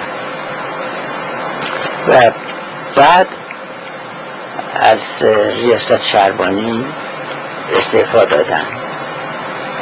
اینطور تعبیر شد که با رزمارا که رئیس ستاد بود اون موقع به صدا آبشون توی یک جوب نمی‌رفت و با هم دیگه اختلاف داشتن سر اون سبب استفاده داد و و هم به سناتوریش ادامه داد. در سنا بود که به سمت وزارت کشور انتخاب شد و رفت به وزارت کشور. میون حرف اینجا ایشون سناتور انتصابی بودن یا انتخابی بودن؟ ایشون سناتور انتصابی بودن می‌فهمی رفتن وزارت رفتن به وزارت کشور و اونجا مشغول کار شدن. در دولت دکتر مصدق. و همه جان پشتیبانی می‌کردن مصدق و واقعا کمک می‌کردن به مصدق. اما کم کم اختلاف بینشون پیدا شد. اختلاف پیدا شد بینشون در بله در دهم مرداد که از وزارت کشور استفاده دادن مجددا برگشتن به سنا. چون اون موقع می توانستن سناتورها وزیر بشن و بعد مجددا برگردن به سنا. که بعدا این قانون عوض شد. که دیگه کسی که سناتوری که وزیر می‌شد یا به کارهای دیگه اشتغال پیدا می‌کرد دیگه حق نداشت که برگرده به سنا. و این اختلاف چه ماهیتی داشت؟ جناب یارفشار اخت... این اختلاف اختلاف سلیقه بود. یعنی دکتر مصدق با حرارت هرچه تمامتر دنبال موضوع نفت بود سپه بود. عقیدش این بود که باید اونم با مسالمت انجام بگیره. یعنی با ملایمت برن جلو قدم قدم جاپاشون محکم بکنن که باعث اشتباه نشه. مصدق می‌گفت نخیر باید هر چی زودتر ما نفت و ملی بکنیم و انگلیس داره بیرون بکنیم و به این کار خاتمه بده مصدق دکتر تیمسار سپهباد زاهدی عقیدش این بود که اگر شما جا پای خودتون رو قرص بکنید پله پله برین جلو کارتون عیب نخواهد کرد و به هدف مطمئن تر خواهید رسید. سر این جریان اینا با هم دیگه اختلاف داشت. و در تا تاریخ اردیبهشت ماه سال 1131 هم هنوز سپهبد اختلافش رو علنی نکرده. بود در 21 مهر ماه همون سال یعنی 21 مهر ماه 31 مخالفت رو پشت تریبون مجلس اعلام کرد. اعلام کرد که با این طریقه که آقای دکتر مصدق پیش گرفتن مملکت رو بر شکستگی می‌کشن و نتیجه آید مملکت نمیشه. و بیایید یه کاری بکنید که از ورشکستگی مملکت جلوگیری بکنیم. چون در همون موقع دیگه در سال بعد از ملی شدن نفت نفت کش ها نفت رو نمی بردن اگر می بردن پولش نمی دادن خلاصه دیگه توی خزانه کشور چیزی باقی نمونده بود و حقیقتا مملکت داشت می‌رفت به اونجایی که نباید بره. پنجشنبه ششم اسفند همون سال. دکتر مصدق دستور بازداشت جایدی رو داد. بر چه اساسی؟ بر اساس همین مخالفت که فقط مخالفت یا مثلا فکر کردن که تیم سازاری داره یه کارهای انجام میده نه مخ... اصل اصل اصل مخالفت. اصل مخالفت بود و اختلاف سلیقه بود و اینی که دو نفر که در یک راه نرن از هم قاعدتا جدا میشن. اونجور وقتی که دستور بازداشت و دکتر مصدق داد سر لشکر زاهدی که اون وقت سن سپرباد نشده بود. سر لشکر زاهدی در خود مجلس متحسن شد. و اغلب ما می رفتیم دیدنش می آمدیم و اونجا یه اتاقی در اون امارت کنار مجلس اونجا متحسن شده بود. این تحسن که ادامه پیدا کرد مصدق برنامه تنظیم کرده بود که از عراضل و باش تو مجلس و شلوغ بکنن و, و در همون بین تیمسا رو مثلا از بین ببرن.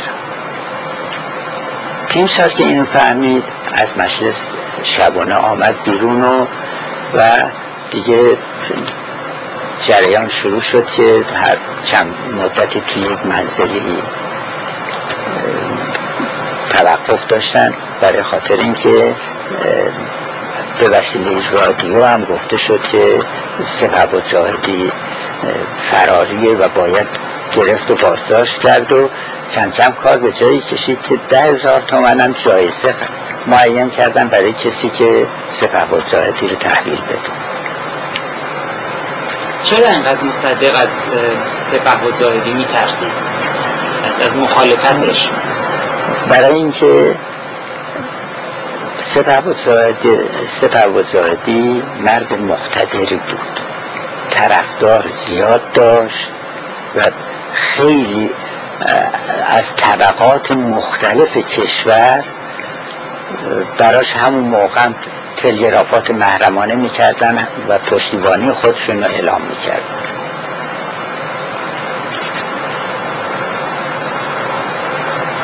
در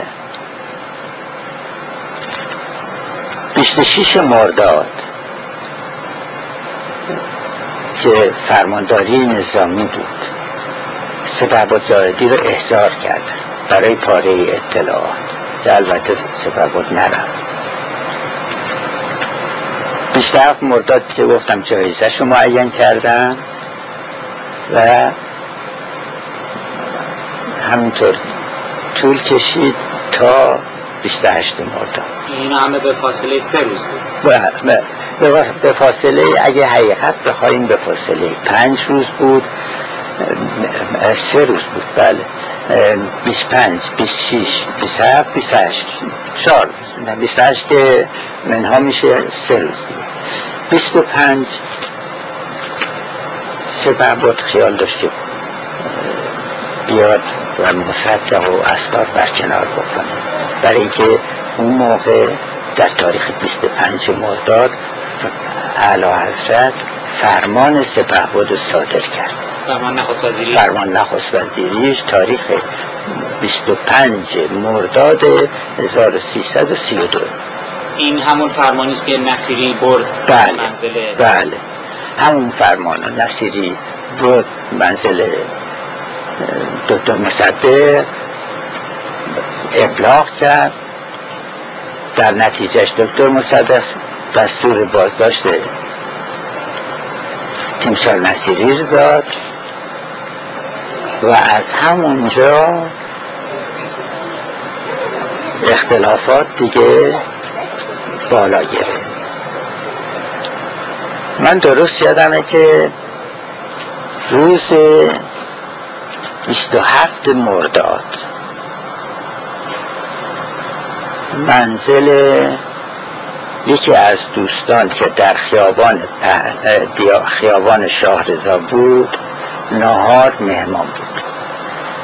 مرحوم سپه زاهدی بود بنده بودم و دو نفر دیگه. نهار اونجا خوردیم. تک و توک صدای تیراندازی هم می آمد 27 مرداد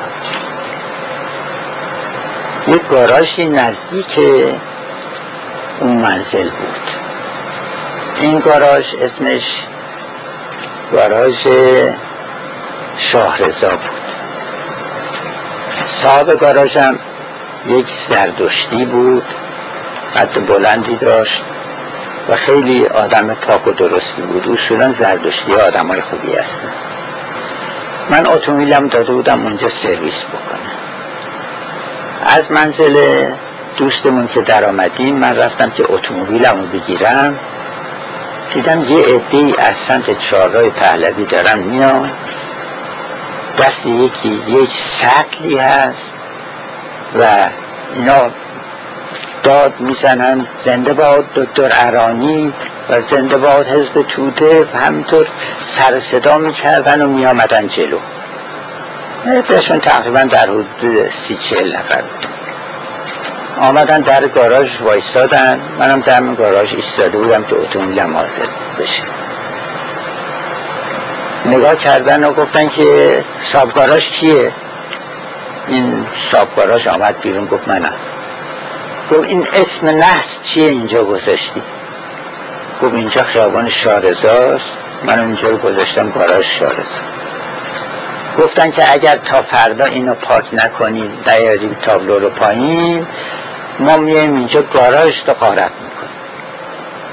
اینو گفتن و با اون سطل که توش رنگ بود و یک قلموی بزرگ برداشتن به دیوار همون گاراژ نشتن زنده با دکتر ارانی و رفتن من اتومبیل گرفتم و سوار شدم آمدم بعد از اونا. مجبور بودم از همون چهارراه کالج رد بشم. در اون زمان وسط چهارراه یه سکو درست می‌کردن پاسبان روی سکو میستاد راهنمایی می‌کرد. دیدم به اون سکو هم نشتن زنده با دکتر ارانی و کاشی شارزار هم شکستن اونجا میتونشتن دکتر ارانی این وضعیت روحیه این عده بود. شب شد. رفتیم منزل و گذشت.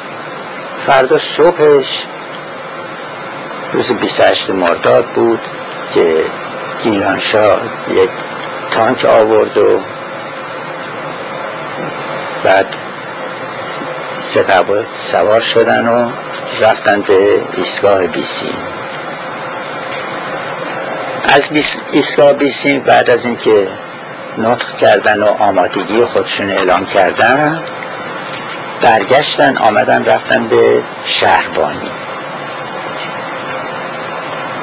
البته با هم بودیم. از شهربانی هم تمام روز کار کردن و شب به من گفتن که تلفن بکن به باشگاه افسران که دو تا اتاق حاضر بکنن بریم اونجا. تلفن کردم به باشگاه افسران و دو تا اتاق آماده کردن و برای خوابیدن رفتیم اونجا باشگاه افسران. نشون به اون نشونی که 25 روز من تا منزلم هم نرفتم همونجا بودم. صبح بودم همینطور روز اول در روز سیوم مرداد فرمودن که تلگراف تهیه بکن حضور الحضرت که مراجعت بفرمه حتی من بهشون گفتم که تیمسار هنوز زوده مثل اینکه شما سب کنید یه خورده اوضاع ساکتتر بشه بهتر بشه. گفتن نه. یه جریانی هست که تو نمی‌دونی. من باید زودتر این تلگراف بفرستم که ایشون زودتر برگرد.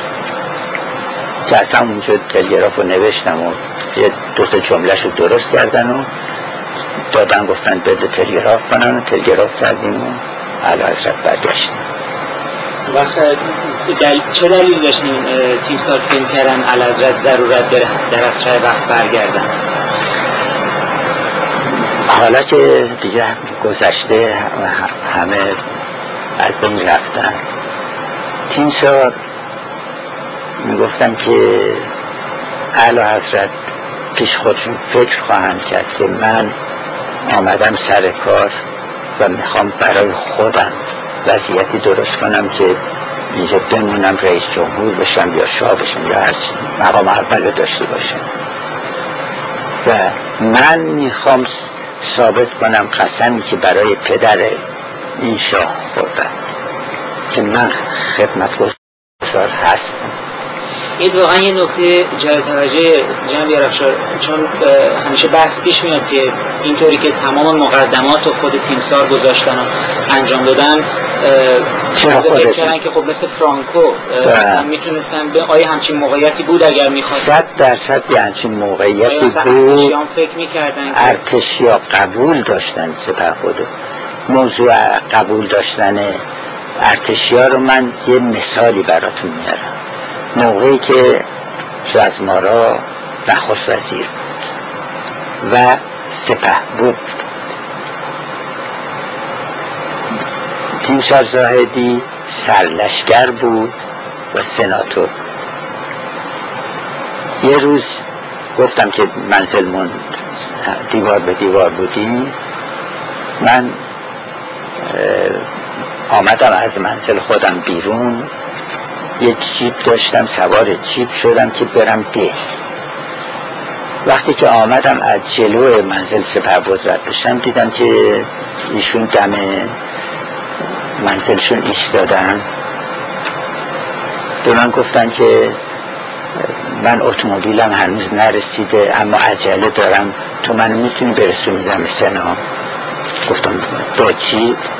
گفتم بله با چی؟ من نظامیم چی به اهمیت نداره سوارشون کردم و آوردم جلو مجلس یک شیرینی فروشی بود به نام شیرینی فروشی یاس.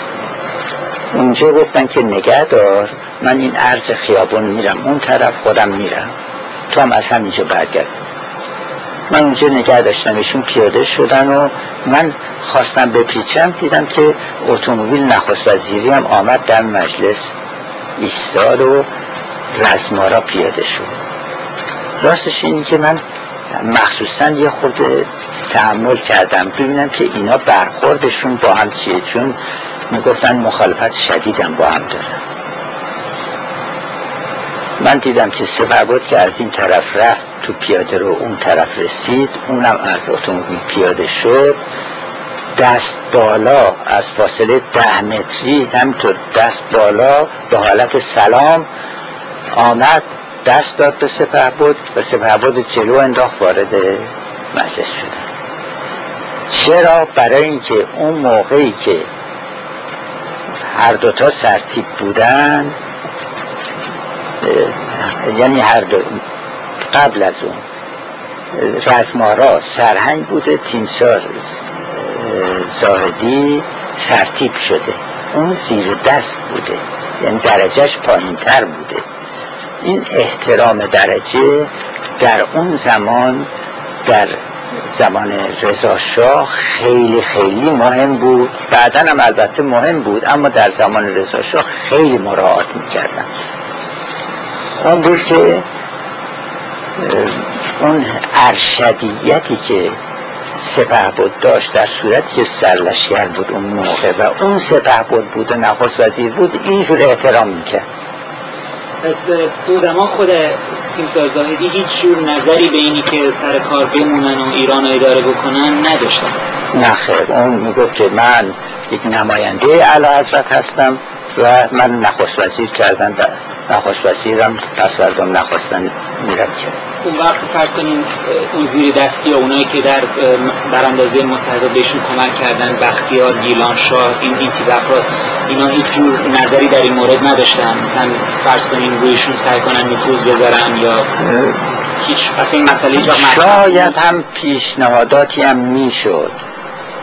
اما ایشون هیچ به هیچ قیمت زیر بار نرفت. وقت من می‌خواستم از این سوال کنم راجب اون تیکه بین اسفند و مرداد ما. یعنی ما الان از مرداد شروع کردیم. یعنی اون تیکه که بعد از ششم اسفند که فرمودین می‌خواستن بریزن در مجلسیشون رو بگیرن تا مرداد که براندازی بله. مصدیق شد. در این مدت شما فرمودین که ایشون پنهان بودن بله. و اگه توضیحاتی به نظرتون می‌رسه راجع به اینکه در اون مدت چجوری تدارکات این مسائل رو انجام دادن. در اون مدت ترتیب این بود. فرض بفرمایید که می‌گفتن که ما فردا منزل آقای ایکس هست فلان کس فلان کس فلان کسی که باشون باید مذاکره می‌شد. قبلا تلفن می‌کردیم میامدن اونجا. اونجا ملاقات می‌کردن دستورات می‌گرفتن.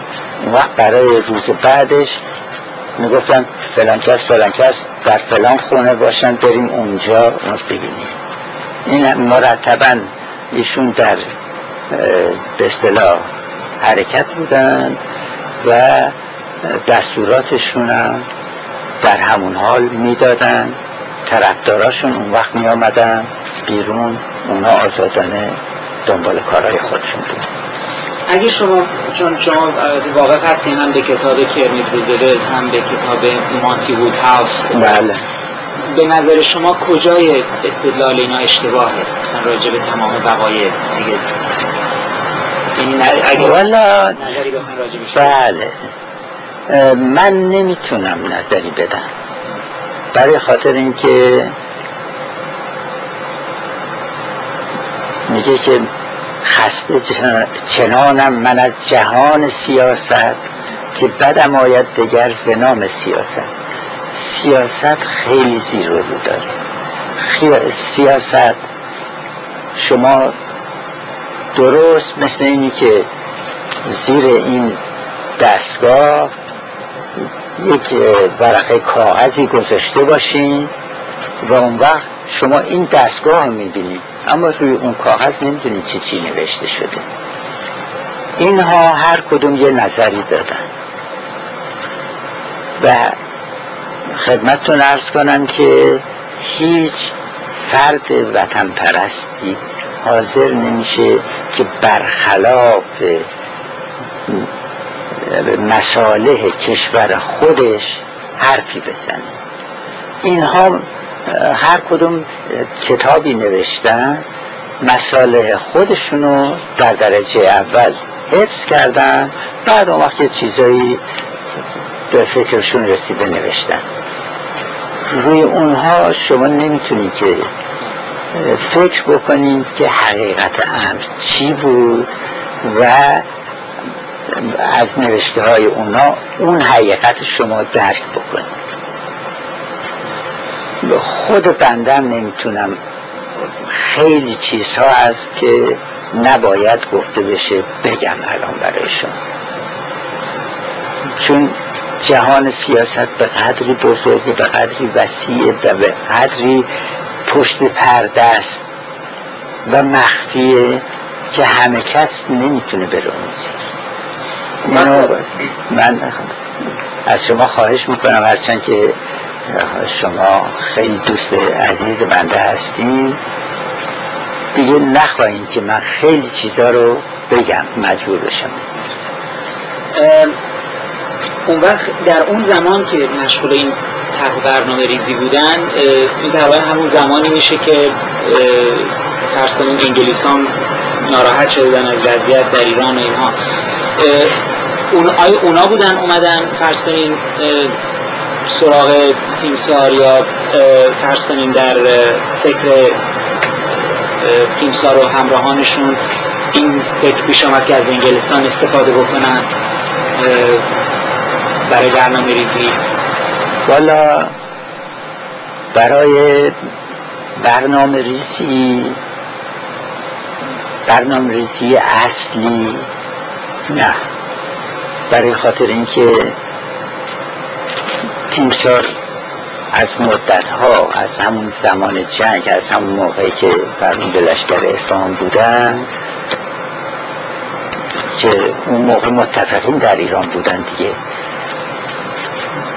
مخالفت واقعا قلبی داشتن با متفقین برای خاطر چی؟ برای خاطر اینکه می‌دیدن که خب انگلیس ها سالها خون این کشور رو مکیدن و هیچ چیز پس ندادن. و هر کسی هم که تمکین نکرده به یک عنوانی اون از بین بردن. به این جهت این کینه نه تو قلب ایشون من فکر می‌کنم توی قلب تمام ایرانی ها باقی مونده. الان هم میگن مرگ بر آمریکا خب یه با آمریکا مخالف هستن اما همونایی هم که میگن مرگ بر آمریکا باز هم تعدلشون از انگلیس ها ناراضی هم. من از شما خواهش می‌کنم اگر دستتون افتاد یک کتابی ماژور ژنرال دنسترویل این شخصیه که در جنگ اول جهانی از بغداد معمور میشه از انگلیسی بوده. معمور میشه که بیاد بره به باکو نفت باکو رو حفظ کنه. اوایل بلشویکی. این میاد از ایران میگذره میره اونجا جنگ می‌کنه و شکست می‌خوره و برمیگرده. این یک کتابی نوشته به نام یادداشت های ماژور ژنرال دنستروین کلیه جریاناتش رو روز به روز نوشته و نظراتش رو روز به روز نوشته. نظر به فلان حاکم نظر به فلان ارتشی نظر به وضعیت ایران که میگه ایران قشونی نداره. اگر قشونی اگر با پولی که نداره قشونی تهیه بکنه بعد از سی سال قشونی خواهد بود که به درد رش رفتن می‌خوره. اون نظریات اون اگر شما بخونی وقت می‌بینی که انگلیس ها به چه نظری به ایران نگاه می‌کردن. و من جمله کتاب روابط سیاسی ایران و انگلیس که محمود محمود واقعا خدا بیامرزه که زحمت بسیاری کشید و هشت جلد کتاب نوشته که این کتاب ها خوندنیه. این کتاب ها رو شما بخونین می‌بینید که انگلیس ها چه بلایی سر این کشور آورد. در اون زمان هم اون رابطهشون فرض کنیم با تیمسار و اینا یعنی یه رابطه عدم اعتماد بود فرض کنیم به قدرت ارتش به سلام. چه موقع؟ همون حواشی وقت 28 مرداد. صد درصد روی ارتش حساب می‌کرد. پس یعنی در حقیقت ارتش رو جدی می‌گرفت. بله نه. و اونا بودن که در حقیقت اومدن دست راست کردن منظور شما به اونا البته در درجه اول مردم را افتادن در درجه دوم پشت سرشون ارتش بود. وقتی که فرض کنین اینا آقای مانتی بود هاوس و کرنی روزولت توی سیایی و اینتلیجنس سرویس دفعه اول به صرافت افتادن که باید یه کاری راجع به مصدق کرد. اینا اون موقع می‌دونستن که فرض کنین در خود ایران هم یه تحرکاتی هست. صد درصد اگر نمی‌دونستن که تحرکی هست نمی آمدن وقتی که اطمینان کردن اینجا یک کانونی هست که این کانون نجا... فکرش نجات مملکته گفتن بریم به این کانون کمک کن اون بود که اونا من از مثلا جاهای شنیدم فرض کنیم برادران رشیدیان اینا هم می‌گفتن که انگلیس ها نبودن که از ما استفاده کردن برای سقوط مصدق.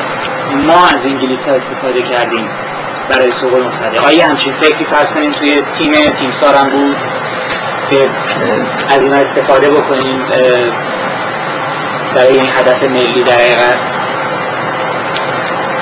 ممکنه که در فرض بفرماییم باطن امر این فکر باشه اما در ظاهر امر این نبود. تیمسار خود شخصا اگر کسی میشناخت تیمسار رو می‌دونست که اتکای به نفسش خیلی زیاده و یک آدم بسیار نترسی مثلا ترکیه به انگلیس نداشتن ایشون. نه. استفاده کردن. بله.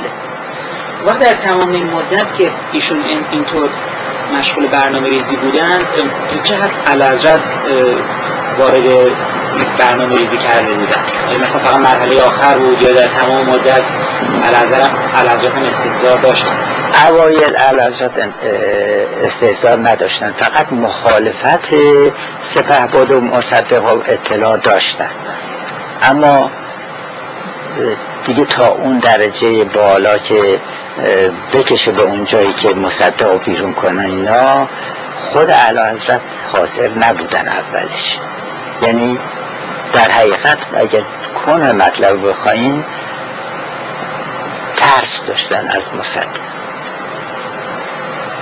وقتی که با سپهباد تماس گرفتن سپهباد گفت که آها چون جواب مصدق رو من میدم. شما نترسین. بقیهش من انجام و همون فرمانم در رامسر نوشته. و خودشون هم گذاشتن رفت. بعد همون روز 25 که ایشون رفتن سبب شروع به کار کرد. و آرام ننشست تا اینکه به نتیجه رسید. اون وقت اون دوره که بعد زمین مصدق رفت ایشون نخست وزیر شدن و خب کار بازسازی زیادی بود چون مملکت فرض از یک دوره خیلی پرتلاطمی گذشته بود. خاطراتی داریم که مثلا اون موقع اهداف و عملیات و برنامه های ایشون چی بود؟ اون دوره که نخست وزیر ایران بودن. در درجه اول موضوع حزب توده بود. چون حزب توده در زمان مصدق قوت گرفته بود. چندین وزیر در کابینه داشتن. و البته قبل از قوام سلطنه قبل از دکتر مصدق هم قوام سلطنه که روخار بود با روسا لاس می‌زد. موضوع نفت شمال واقعا اونجاست قوام سلطنه هنرنمایی کرد. رفت به روسیه. با اونها قرارداد بست و قولها رو داد برگشت به ایران. به مجلس اشاره کرد که من این لایه رو میارم شما ردش کنید. و آقا به مجلس مجلس رد کرد و اینم گفت که دستبال من بسته است قانون و از حزب توده حزب توده از اون موقع قوت گرفت. قوت گرفت تا یواش یواش جریان بعد از بلافاصله بعد از جنگ جریان آذربایجان پیش آمد دیگه. جریان آذربایجان که پیش آمد قرار شد که اونا رو مثلا استعمالت کنن چند تا وزیر در کابینه داشته باشن. حزب توده آمد بالا. حزب توده طوری شده بود که در خیابان رجه هایی که می‌رفتند اون راه پیمایی که می‌کردن واقعا من خودم با چشم خودم دیدم یک سرش در ایستگاه راه هم بود یک سرش خیابان چیز جلو مجلس شورای یه همچین ادهی بودن. و اینا رو بایستی جوابشون رو سپهباد می‌داد. البته وقتی که 28 مرداد به وجود آمد قایم شدن. همه قایم شدن و تو سوراخ ها رفتن. اما خب شروع شد به اقداماتی که اینا رو پیدا بکنن اینا رو خاموش بکنن که دیگه اونا نیم باعث درد سر میشه از نظر مسائل اقتصادی چطور؟ مثلا از نظر مسائل اقتصادی همون اوایل کار. سپهباد رفت پشت تریبون گفت گفت که این پیشنهاد و آمریکایی ها و اون چیز کنسرسیون کرده. این پیشنهاد نه مطابق میل من نه مطابق میل ملته اما مطابق مساله مملکت امروزه بایستی ما اینطور شروع بکنیم نفت را بندازیم پول تهیه بکنیم بعد اون وقت به فکر بیفتیم که حرف خودمون به کرسی بعد از این دوره وقت آخر نخزارشون تیمسار رفتن به اروپا. اون وقت خود جنابالی چطور ادامه دادین کاریرتون رو از اونجا؟ بنده در سال 1334 نماینده مجلس شد. اون هم داستانی داره که یه از قزوین بود. از قزوین یه عده زیادی چون در اطراف قزوین ما ملک داشتیم. عده زیادی از اهالی اون اطراف قزوین و خود شهر قزوین اینا بلند شدن آمدن دیدن سپه بود. و اونجا یکی از تقاضاهاشون این بود که فلان کس اون موقع بنده رئیس دفتر بودم که فلان کس بدین به ما بیاد نماینده ما بشیم و من شدم نماینده قزوین افتخار می‌کنم که سه دوره نماینده قزوین نماینده مجلس بودم و چهار دوره بعدش هم سناتور. و من طوری رفتار کردم با اهل محل که در اولی که منو گرفتن زندانی کردن یه عده آمده بودن بر له من به در زندان که ما از فلان کس راضی هستیم اینا اینا بیرون کرده بودن گفته بودن اگه شکایت داریم بیا. و بعدم که من آمدم بیرون رفتم غزوی و برخلاف سایرین که میترسیدم به منطقهشون برن من رفتم قزوین مردم جمع شدن دور من و دیگه چه استقبالی چه محبتی. رفتم دادستانی و اونجا ادعا کردم که آه من در زندان بودم شما فرستادین ده من اموال منو برداشتین بردین. اموال من مصادره است. گفت نه. من گفتم که پس چرا فرستادین اموال من آوردن؟ گفت اشتباه شده. و یه روز صبحش روزنامه ها گفته بودن که اموال سناتورا و وکلا مصادره است. چهار تا پاسدار رفته بودن اموال من غارت کرد. و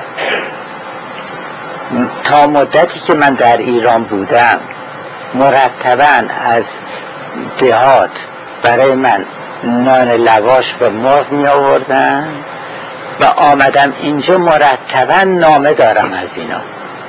خدا شاهد من پریروز اصلا یه طورش یه حالتی به من دست داد چون که حالا این رو می‌خواین ضبط نکنیم. و نامه ای از قصفین برای من رسید. یک نامه بلند بالا الان بالاست. از, از رعیت بودین؟ یا از کارمند؟ از چه سست این نامه که این نامه که رسید از خود قزوین رسید. ولی از چه طبقه از جامعه؟ این یک مغازدار بود که مغازه قنادی داشت نوشته بود. اون وقت این یکی های دیگه سایر مغازدارا امضا کرده بودن یا مهر کرده بودن. که فلان کس دوری تو برای ما سخته نمی‌دونم فلان و اینا.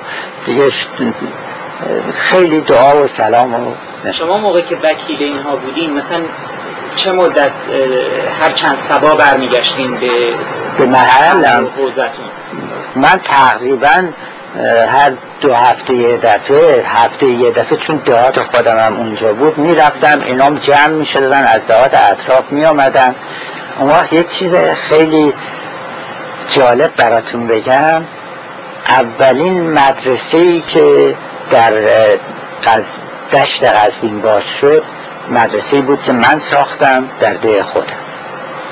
مدرسه ساخته شد و از وزارت آموزش پرورش هم تقاضا کردیم. یک معلمم فرستادن و شاگردام اونجا نشستن و شروع کردن به درس خوندن.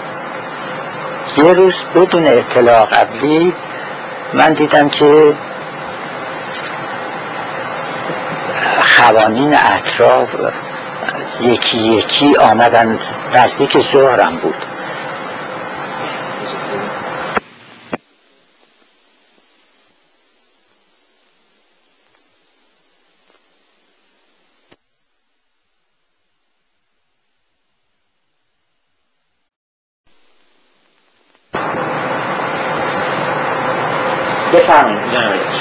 یک روز من در قوانین آمدن خدمت. بله.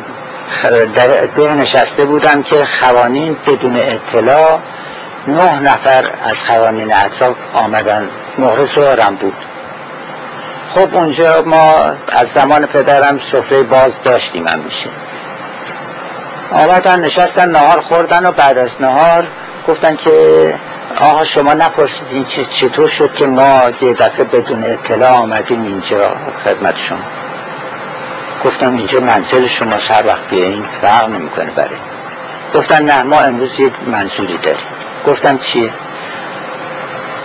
اون احمد خان بود. گفت که آمدیم از شما خواهش کنیم که این مدرسه رو ببندیم. گفتم برای چی مدرسه رو ببندیم؟ گفتن که خدا شاید این به جان بچه هم این حقیقتی میگه. گفتن که این مدرسه که باز باشه این بچه که درس بخونن فردا با سواد بشن اینا دیگه حرف شما رو گوش نمی‌کنن. گفتم آقایون بی خود این حرف رو نزنین. دنیا میره روی علم دنیا با علم پیشرفت کرده. و شما خودتون باید بچه هاتون مجبور کنین درس بخونن. شما خودتون باید تو مد... دهات خودتون مدرسه باز کنین. اینا خلاصه خیلی مفصل صحبت کردم و اینا راه انداختم. و خودم تعهد گرفتم از یکی یکیشون که توی دهشون مدرسه باز کنم و بعد از اینکه من آمدم توی اغلب دهات مدرسه درست شد. و توی دو تا از دهات بزرگ دبیرستان داشتن. دو موضوع بود که من پافشاری می‌کردم. یکی موضوع مدرسه بود یکی موضوع درمانگاه. در زمان رضا شاه کبیر هفته یک مرتبه یک نفری بود بهش آقا دکتر می‌گفتن. این سوار یک یابو می‌شد.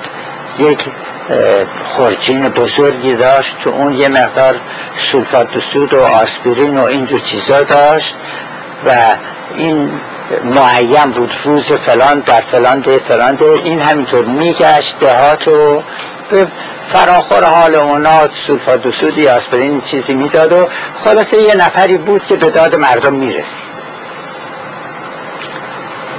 در زمان حضرت محمد رضا شاه ما دیدیم با اون سیستم که نمیشه.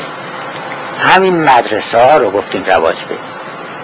و خوشبختانه من مذارت می‌خوام. در مانگاه ها رو. خوشبختانه من موفق شدم.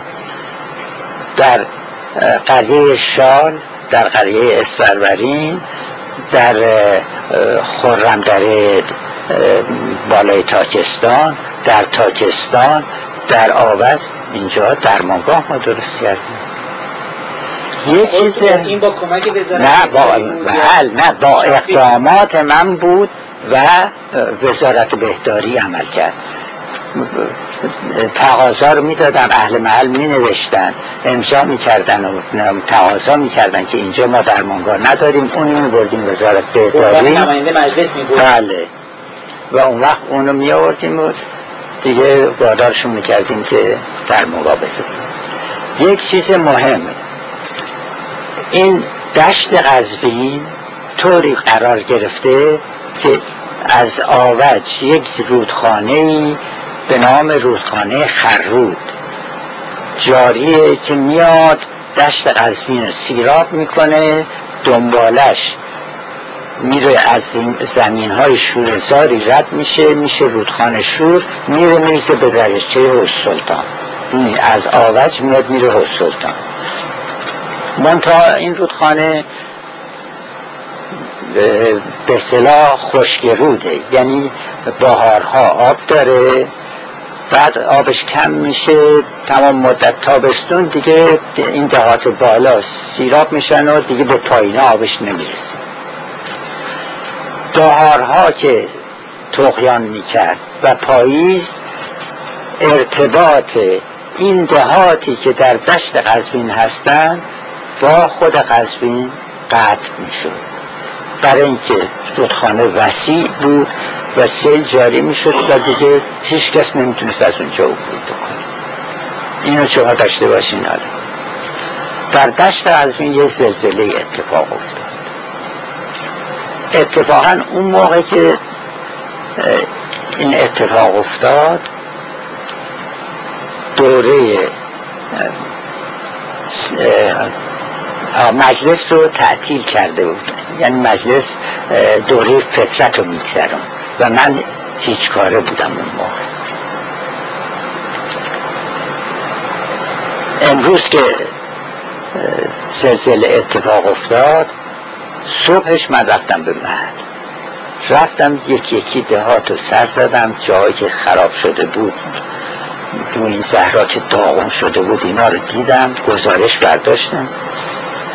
یک گزارش تهیه کردم حضور علازرد و اینو بلافاصله تلگراف کرد. اون روز گذشت فردا شب ساعت یک بعد از نصف شب بود. تلفن من زنگ زد. خدا بیامرز اویسی اون موقع رئیس گارد تلفن کرد که فلان کس بله. فردا نهار اهل حضرت تشمیرن ده تو من شوخی هم داشتم با تیمسار اویسی گفتم تیمسار من یکی بعد از دار می‌کنیم که شوخی بکنیم گفت نه خدا شاید شوخی نمی‌کنم. منو احضار کردن. هم فرمودن که به تو تلفن بکنم و بگم که فردا ظهر میاد. گفتم بابا اونجا زلزله زده است و الانم یکی بعد از نصف شبه. گفت والا من نمی‌دونم. من امرشونه ابلاغ کردم کوچیرم گذاشت. شبونه من بلند شدم آمدم. رفتم قزوین فرماندار و رئیس شاندارمری اینا رو بیدار کردم و جریان رو گفتم و رفتم ده و وضعیتم رو جور کردم. فرداش علازات تشفا آوردن.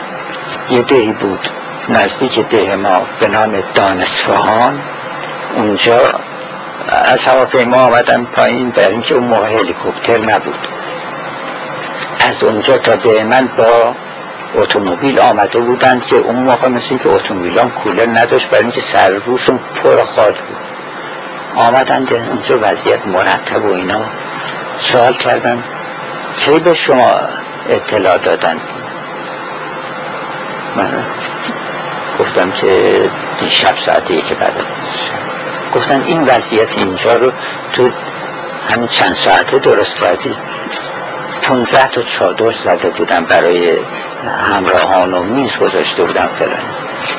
خلاصه منظورم از این جریان اینه که وقتی که حالا علاسرتش بردن بازدید کردند خانه به خانه. واقعا دانستانی که تمام دیده بودن بعد آمدن شامو که میل کردن بعد از شام سر شام که بودیم یکی از افسرهای گارد یک تلگراف آورد. داد به علاسرت و علاسرت خوندن و گذاشتن روی میز. بعدم قهوه آوردن بعد از شام و قهوهشون میل کردن. به من گفتن که بگین اتومبیل ها رو حاضر کنه سوال کردم آقایون کجا می‌خواین تشکیل فرمودن که دانستوان همونجا که بیا ارز کردم که کشور بودین که منطقه رو ملاحظه فرمیم فرمودن فردا میریم می‌بینیم. الان من می‌خوام دانستوان رو ببینم. ارز کردم شما از دانستان تشریف آوردین. فرمودن بله. من دو ساعت پیشم اونجا بودم اما الان می‌خوام برم. رفتیم گفتیم اتومیلا را حاضر کردن و فرمودن که خودت هم همین اتومبیل من سوار باشه که راهنما باشه چون شب بود و تاریک. خلاص رفتیم به دانستان. مجددا رفتن چادرهایی که زده بودن یکی یکی. خدا شاهد یکی یکی میپرستن شما قند دارین شما پتو دارین شما غذا دارین فلان اینا. همینطور یکی یکی چادرها رو دیدن بعد از من پرسیدن که اینجا چند تا محله داره؟ ارز کردم دو محله است. یکی محله بالاست یکی پایین. فرمودن که این که این کدوم یکیه. این محله پایین. فرمودن بریم اون یکی. گفتم اون راهش توی کوچه باغ زلزلم زده تمام دیوارا رو خراب کرده ریخته. فرمودن اشکال نداره بریم اونجا من گفتم چند تا چراغ زنبوری آوردن و با چه زحمتی رفتیم اون قسمت بالا. اونجا چادرها رو زده بودن و به همه همینطور خند و چایی و خاربار اینا داده بودن و پتو داده بودن اینا. اینا رو هم یکی یکی بازدید کردن و برگشتن آمدن و دیگه شب خوابیدن و صبحم رفتن منطقه رو دیدن و برگشتن. سر شام که بودیم از بنده سوال فرمودن که اینجا در درجه اول چه چیزی لازم داره؟ من خیلی چیز بود گفتم در درجه اول وقتی که جنگ دوم بود حالا جنگ تموم شده بود دیگه. گفتم وقتی که جنگ دوم بود انگلیس ها از استالین پرسیدن که برای بردن جنگ چه چیز میخوایی؟ چه کمکی میخوایی؟ گفت من سه چیز می‌خوام. گفتن چیه؟ گفت تانک. تانک تانک. فرمودن این چه دخلی به صحبت امروز داره؟ ارز کردم اینجا در درجه اول سه چیز لازم داره راه. راه راه فرمودن درست تشخیص دادی. راه موجب آبادیه. ارز کردم وقتی که سیل میاد اینجا ارتباطش به کلی با شهر قطعه. دستور فرمودن که اونجا پل زدن راه درست کردن با آسفالت کردن مردم استفاده می‌کنن الان هم میان و میرن و استفاده می‌کنن. ملزم فرمایید. اگر واقعا دقت بشه وکلا و سناتورها عده زیادشون از اونا بودن که می‌رفتن تو محل خودشون به درد مردم می‌رسید شما وقتی وکیل سناتور بودین چه حدود مردم به شما تقاضا می‌دادن؟ و مثلا مربوط به چه چیزایی بود بیشتر؟ اینا بیشترشون مریضی بود. که می آمدن شما اگه اون موقع می آمدید دم منزل من همیشه یه نشسته.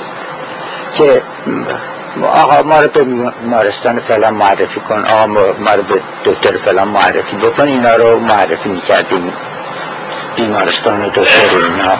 یا قصرین توی بیمارستان می‌خواستن بخوابن سفارش می‌کردیم بخوابونن. در درجه اول تقاضای مردم بیمارستان بود. در درجه دویم راه خواستن که براشون اونجور ساختن. دیگه در درجه اون وقت این اواخر در درجه سیوم مدرسه بود. دیگه دیده بودن که مدرسه چه فایده ای داره. حالا مثلا که فلان ده کوچیک آمده که ما دبیرستان میخواییم می‌گفتم بابا تعداد شاگردای شما کافی نیست. انشالله اینجا بزرگ میشه این شاگردا بزرگ میشن. بعد تعدادشون زیاد میشه اون وقت دبیرستان درست می‌کنیم هیچ موقع فرض با شما کسی بود صحبت های سیاسی بکنن درخواست سیاسی داشته باشن یا اکثرا هم مربوط مثلا شما اینا. از دهات خیر. از دهات برای خاطر اینکه در حال حاضر هم سطح فکر کشاورزان اون در اندازه نیست که راجع به سیاست صحبت بکنن و خواهشی بکنن. مثلا شهرنشینا چی؟ خود اونا که چرا؟ شهرنشینا البته مخصوصا این اواخر دیگه خیلی وارد سیاست شده بودن و از دولت ها تنقید می‌کردن و یک عید بزرگ زمان علازت محمد رضا شاه این بود که سیزده سال هویدا رو نگه داشتن چون اصولا هر کسی هرچند عقیده علازت این بود هر کسی در هر مقامی هست اگر مدت بیشتری بمونه می‌تونه خدمات بیشتری انجام بده. این عقیده ایشون بود. اما عقیده بنده اینه که فرض بفرمایید که یک مثلا حاکم یه فرماندار. یه مدتی که در یک محلی میمون این مردم اولا اینو دیگه حساب به حساب نمی آوردن چرا؟ برای خاطر اینکه می‌رفت امشب منزل این آقا فرد شب منزل اون آقا با این تماس بگیره با اون تماس بگیره. این خودمونی می‌شد. اگر یک موضوع سریوی پیش می آمد دستوری می‌داد اونطوری که باید اجرا بشه اجرا نمی‌شد. و اصولا امریکایی هم یه مسئله دارن میگن که رولینگ ستون no moss. سنگ قلتان خزه نمیبنده. اگر هویدا تمام کارها رو به خودش می‌گیره و اعلی حضرت رو مبرا می‌کرد مملکت همینطور باقی کوچکترین چیزی میگو امر اعلی حضرت. امر اعلی حضرت امر اعلی حضرت. این کم کم رسوخ پیدا کرد بین وزرا. کم کم رسوخ پیدا کرد بین حکام و استاندار. همه شروع شد به امر اعلی حضرت. و این اشتباه, اشتباه بود و این غلط بود. بایستی نخست وزیرا هر چهار سال پنج سال یه دفعه عوض می شدن یکی جدید می آمد و همه کارها رو به عهده خودش می گرفت گفت من آمدم نخست وزیر شدم و باید کارها رو من انجام بدم. علازت البته هم خواهند فرمود توشی خواهند فرمود اما تقاضای مردم باید بیاد پلوی من من تصمیمشو بگیرم. اینطور نشد. و مملکتم به این روز نفید خب مردم فرسون قضیه می آمدن پیش شما از دولت چه باید می‌کردن یا از استاندار؟ نه خیلی می آمدن فرض برای نمونه ارز کنم خدمتتون. حالا گذشته رفته بازم. یه فرمانداری فرستاده بودن قزوین به نام مهاجر. الانم میلیاردر رو در کالیفرنیا برای خودش زندگی می‌کنه. این آمد اونجا به نام فرماندار و مبارزه با بیسوادی من یه وقت دیدم که این آمده با چند نفر دوست شده رو هم ریختن. شبا انجمن تریاک دارن.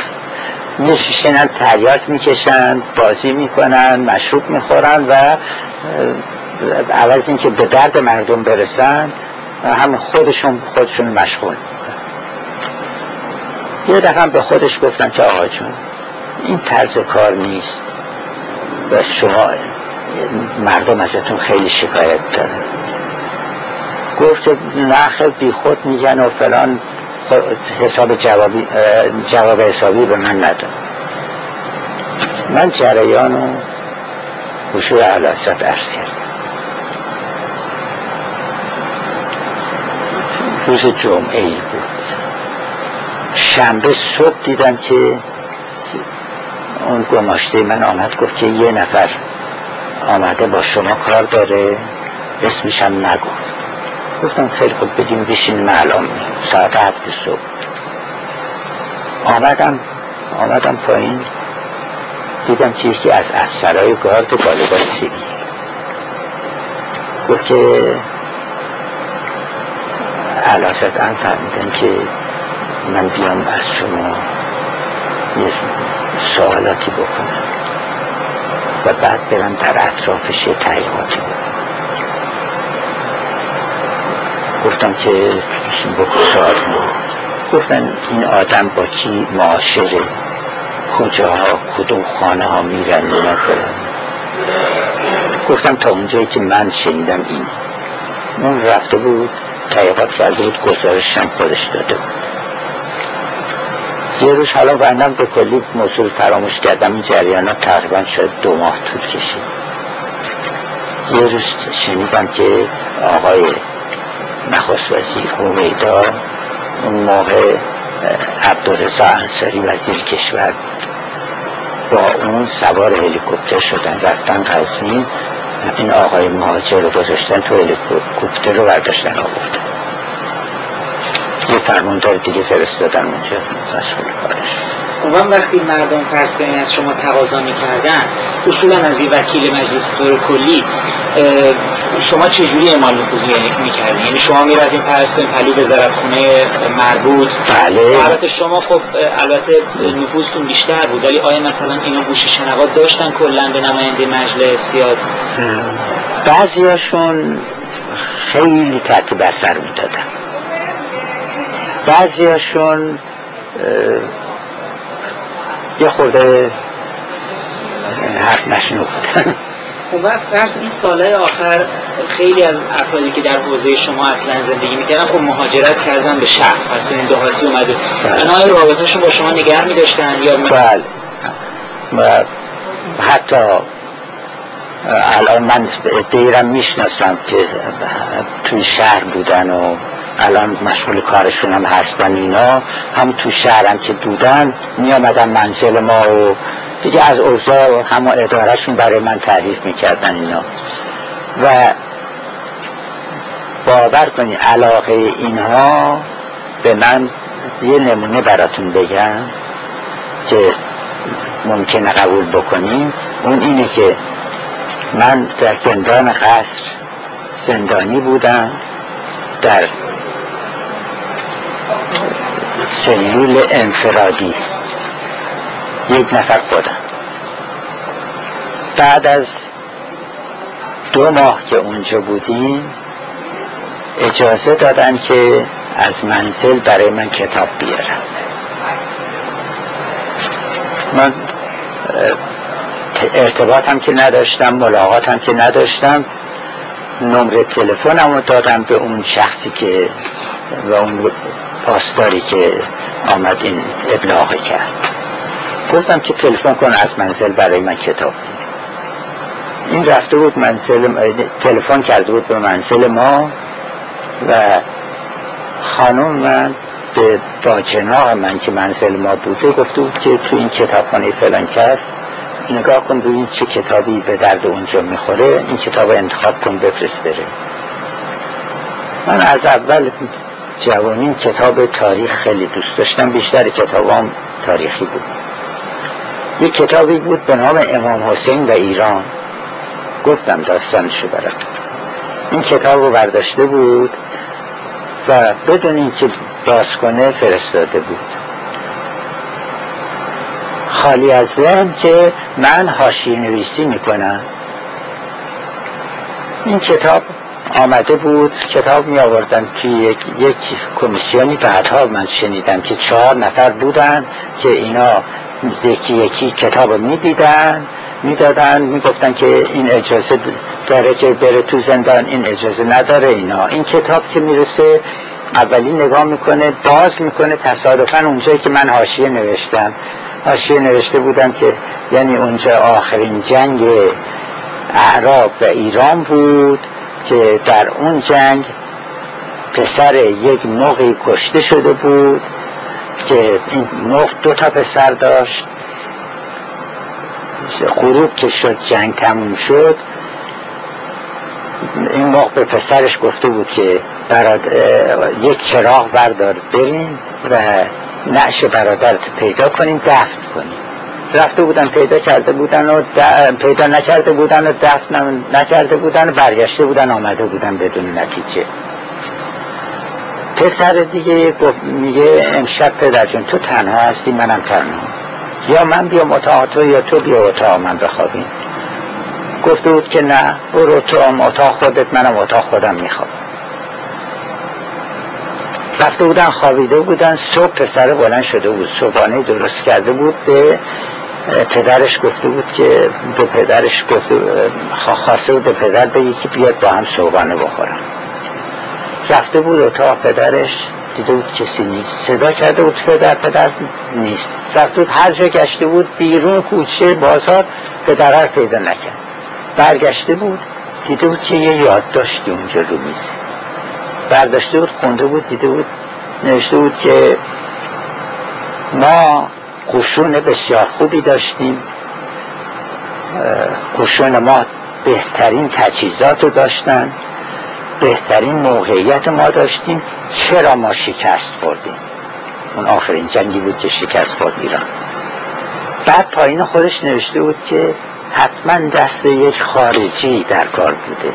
اون موقع خارجی برای ایران روم بود که رومی ها کمک کرده بود. من حاشیه این نوشته بودم که مثل الان مثل انقلاب الان. این اولین کسی که کتاب دیده بوده تعجب کرده بود داده بود دویامی سیامی داده بود چهارمی و بعد یک کتاب دیگه یک کتاب دیگه. اون چهارمی از کشاورزای ما بوده. این یواشک این کتاب رو میندازه تو سطل آشغال. این کتاب رو می‌بینن و روز تموم میشه. اما گزارشش رو به بازپرس داده بودن. من دیدم اصلا بازپرس می‌پرسه که تو هاشی نویسی هم می‌کنی؟ گفتم که گاهگاهی آدم به نظرش چیزی می‌رسه می‌نویسه. گفته بود سوال کرد که عقیدت اینه که این انقلاب با دست خارجی به وجود آمده. گفتم نه حرف چی گفت که نه تو عقیدت اینه که این انقلاب با دست خارجی به وجود آمده. گفتم چطور شما این حرف می‌زنی گفت من مدرک دارم. گفتم خب مدرکتون اثبات کنید. حالا منم از همه جا خالی از ذهن نمیدم کتاب حالا رفته از بین. فردا هر چی میگردن دیگه کتاب نیست. چی شد چی شد؟ این به اون من دادم به دست اون دست, دست خلاص کتاب گم شد. و اون موضوع هم دیگه بازپرس تحقیق نکرد. من از زندان که آمدم بیرون همون کشاورزی که پاسدار شده بود آمد دیدن من. اون آمد جریان کتاب برای من گفت. منظورم وفاداری اینا تا این اندازه است برای من. وقت جنبی شما ساله هم که وکیل مجلس بودین مصادف می‌شد با زمان انقلاب سفید و اصلاحات ارزی فرض کنون اون خوانینی که می‌گفتین که به شما نزدیک بودن اونا واکنششون چطور بود؟ سعی کردن پس از طریق شما اعلام اعمال نفوذی در دولت بکنن؟ اونها اونها بعد از اون اعتمادشون به شخص اعلی حضرت و بعدا یعنی بعد از تقریبا جریان آذربایجان که تموم شد دیگه هر چه حضرت می‌گفت می‌گفتن که حرف ایشونه و ایشون خیلی باهوشن تشخیصی که ایشون می‌تونن بدن ما نمی‌تونیم تشخیص بدیم. و اظهار نظر به اون صورتی که مثلا ایراد بگیرن نداشته. چون بعضی فرسونی گفتن که خوانین دست داشتن در وقایع 1342 تحریف بکنن علما رو. شما همچین چیزی نه ببینید خوانین که میگن در ایران ایلات مختلف هستن. شما ببینید لور هست کرد هست ترکمن هست بختیاری هست قشقایی هست افشار هست آذربایجانی هست. اینا هر کدوم یک مانتالیته و یه اخلاق به خصوصی دارن. هرچی نزدیک پای تخت باشن متمدنترن و فکرشون روشنتره اونهایی که دورترن زودتر تحت تاثیر قوانینشون قرار می‌گیرن. فرض بفرمایید که فلان قشقایی وقتی که اون رئیس ایلش هرچی بگه اونه. فلان کرد هرچی اون رئیس ایلشون بگه همونه.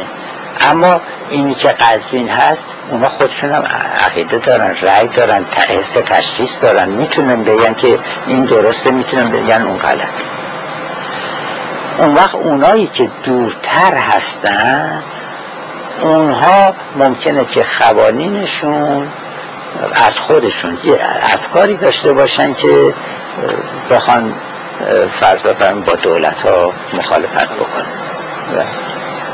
شما موقعی که مجلس تشکیل داشتین فرض کنین مقدار اعمال نفوذ مجلس در سیاست های دولت مقدار بحث بر سر سیاست های مملکتی تا چه حد بود؟ اون اتفاقا اون ادواری که من در مجلس بودم مشادف بود با بعد از 28 مرداد دیگه. که اون موقع دولت ها چند تا نخست وزیر عوض شد دیگه. کنید که قبول زاهدی بود علا بود مصدق بود بهتر مصدق اشتباه کردم مصدق قبل بود. شریف و قبل از شریف اقبال بود بله. این بود که خواسته های مردم و اینا خودشون انجام می‌دادن. و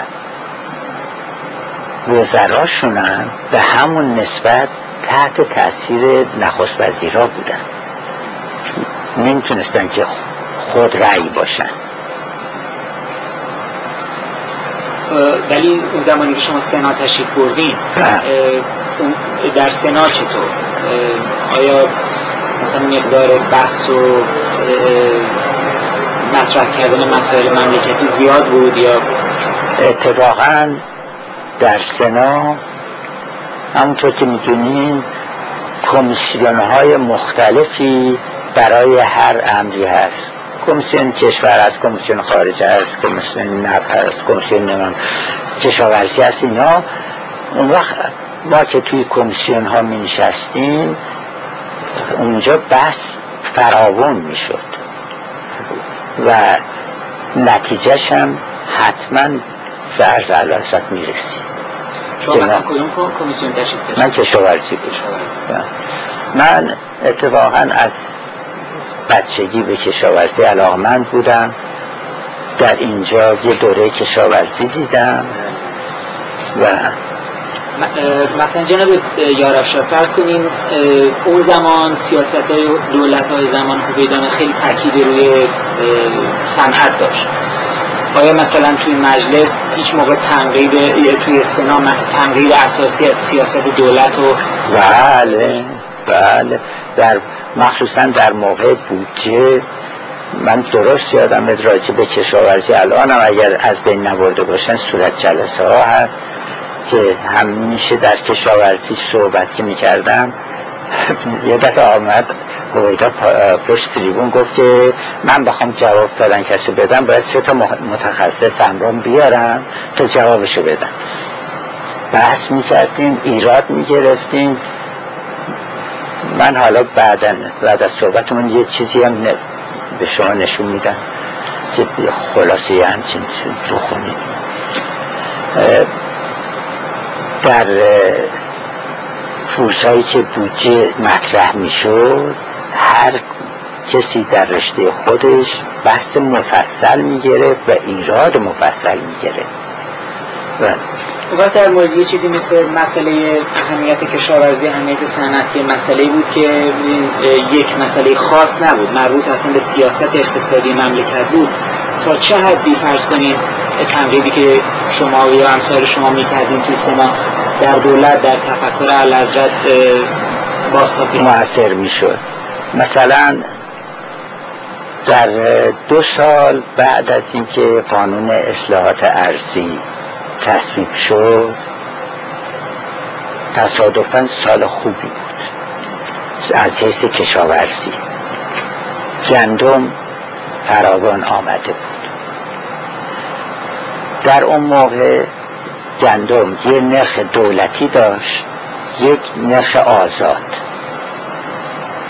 نرخ دولتی گندم همیشه قبلا پایین تر از نرخ آزاد بود. اما در اون سال برعکس شد. نرخ دولتی گرانتر شد. گندم چون عرضه زیاد شده بود نرخ آمده بود پایین و مردم بهتر می‌دانستند که به دولت بفروشن گندم. گندمی که دارن. دولت هم بودجه در نظر نگرفته بود برای خرید کلیه گندم. مقدار گندم خرید بقیه مونده بود رو دست مردم. تصادفا اون سال من رفتم آذربایجان یه کاری داشتم. تیمسال سفاری خدا بیامرز استاندار آذربایجان. بیابان جلو استانداری دو طرف کشاورزا همطور نشستن. رفتم بالا صحبتمون که تموم شد به تیمسار سفاری گفتن که تیمسار یه عده زیاد اینجا نشسته بودن اینا چی میگن؟ گفت که والا اینا گندم دارن. میگن که گندم ما رو بخرین. دولت هم بودجه نداره که این گندم رو بخره. از اونجا آمدم من سراق به زنجان. زنجان عینا همین وضعیت. آمدم قزوین همین وضعیت بود. شب توی مهمانی استاندار خوزستان اون موقع سالور بود. سالور هم درد دلش همین بود. این جریانات رو من اون موقع تیمسار تیمسار ریاهی زن وزیر کشاورزی بود. الان درست خاطرم نیست. دو وزیر کشاورزی جریان گفتم گفتم آها یه ترتیبی بدین که این گندم ها رو بخریم. چون این گندم ها میمونه رو دست مردم و اینا یواش یواش صداشون در میاد ناراضی میشن. گفت من جرأت نمی کنم به علاسه درس کنم آمدم به خود هویدا گفتم که آها شما یه ترتیبی بدین. گفت که نه. تصادفا یه جمعه بود من حضور علاسات رفتم بودم به خودشون جریان عرض کرد. اولم یه خورده چیز شدن ناراحت شدن. گفتن که بخریم چیکار کنیم. منم خیلی خونسرد گفتم که هم بفرمایید بخرن آتش بزن برگشتن به من یه مدت نگاه کردن مثل نگاه آقلن در سفیر. که دیونه شده کشاورزا صاحب ملک شدن صاحب زمین شدن صاحب آب شدن رفتن کاشتن خدام کمک کرده الان گندم دارن اگر این گندم خریده نشه همینا سر بلند می‌کنن و اسباب زحمت میشن. یه مدتی فکر کردن و فهمیدن فردا خودت برو به وزارت کشاورزی روی بودجه در نظر بگیرن بیارن مجلس تصویب بکنه. و این گندم ها رو بخرن همین کار کردیم و گندم ها رو خریدن مردم ساکت اگر از راهش وارد می شدن و به اعلی حضرت هم می گفتن جریان چی هست و چی نیست حتما دستور می‌داد. چرا اینقدر فرض کن یکی مثل ریاهی میترسید به حضرت؟ بگه حالا مثلا فرزنم ایشون می‌گفتن نه. ولی اصلا چرا اینقدر ترس داشتن خدمتشون بعضی ها از مقام خودشون میترسید. اونا خویدان به قدر بی شده بود که اصلا کار مملکت رو واقعا سنبل می‌کرد. همین اتوبان قزوین تهران رو باور بفرمایید من ده دفعه به هویدا گفتم. اون موقعی که اون کیف بودجه بالا دستش می‌گرفت می‌گفت بودجه نه چند میلیاردی رو تصویب کردین اون موقع می‌گفت پول نداریم برای این کار. انقدر من گفتم تا بالاخره مجبور شدم. وقتی که خیلی کار سخت می‌شد مجبور می‌شدم می‌رفتم به علازا درس می‌کرد علازا دو دفعه دستور دادن. دفعه اول گفت که یعنی گفتن به معنیان بگو که اون به نخست وزیر بگیر گفت گفته بود بودجه نداریم. به سازمان برنامه گفته بودن بودجه نداشتیم. دفعه سوم علاسد عصبانی شده بود گفته بود که آقا اینو بگین بسازن دیگه. اون وقت دیگه مجبور شدن و فرستادن. ساختن. یعنی اونم علتش. یه روزی من از غزون می آمدم از اون راه قدیمی. یه تصادف شده بود نه نفر مرده بودن. اینا رو روشون چیزی که انداخته بودن من رسیدم گفتم چی؟ دیدم جمعیت جمع شد و گفتم بله تصادف شده نه نفر مردن من این عکس اینو برداشتم. و بردم به عرضت نشون دادم. و گفتم این کار هر روز مال یه روز دو روز هم نیست. گفتن چه کار میشه کرد؟ گفتم میشه اتوبان درست کرد که جلوگیری بکنم الحمدلله اتوبان شد دیگه نه تصادفی نشد شما چون وارد هستین در مسئله کنید سوال کنم. راجع خود اصلاح ترزید خیلی بحث شده. راجع به هم فکرش هم نحوهی که این عمل شد. مثلا میرم نظر جناب چی بود در این مورد؟ نظر بنده اینه که یک مقدارش اشتباه شد. برای خاطر اینکه متاسفانه متاسفانه هر کاری تو کشور ما شد سعی می‌کردن حفظ ظاهر بکنن. ظاهر امر رو درست بکنن اما باطن نه. چون من رفتم چند تا به این تعاون روستاها سرکشی کردم. تراکتوری کار می‌کرد و یه آلونش هم ساخته بودن و هم دو تا اتاقی و یه نوشوری و ما مدرن کردیم و کشاورزی اینجوری. اما همونجا با خود این کشاورزی که داشت کار می‌کرد صحبت می‌کردم می‌گفت آقا بیل کنم ما خودمون کار خودمون می‌کنیم. من یه مقاله خوندم در چل سال پیش. یه نفر امریکایی رفته بود در شوروی چهار سال روی کشاورزی شوروی مطالعه کرده بود. هنوز کشاورزی اینجا به این پایه حالا نرسید.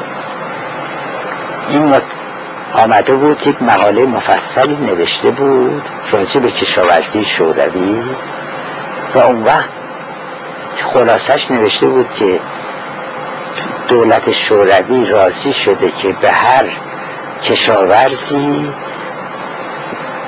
زمین اطراف منزلش. نیم هکتار تا یه هکتار زمین واگذار بکنه به خود کشاورز که اونجا کشاورزی آزاد بکنه برای خودش و تو بازار آزاد بفروشه به نفع خودش. و بعد حساب کرده بود که این عراضی که در اختیار این کشاورزان گذاشتن چهار درصد کل عراضی شورویه. چهار درصد.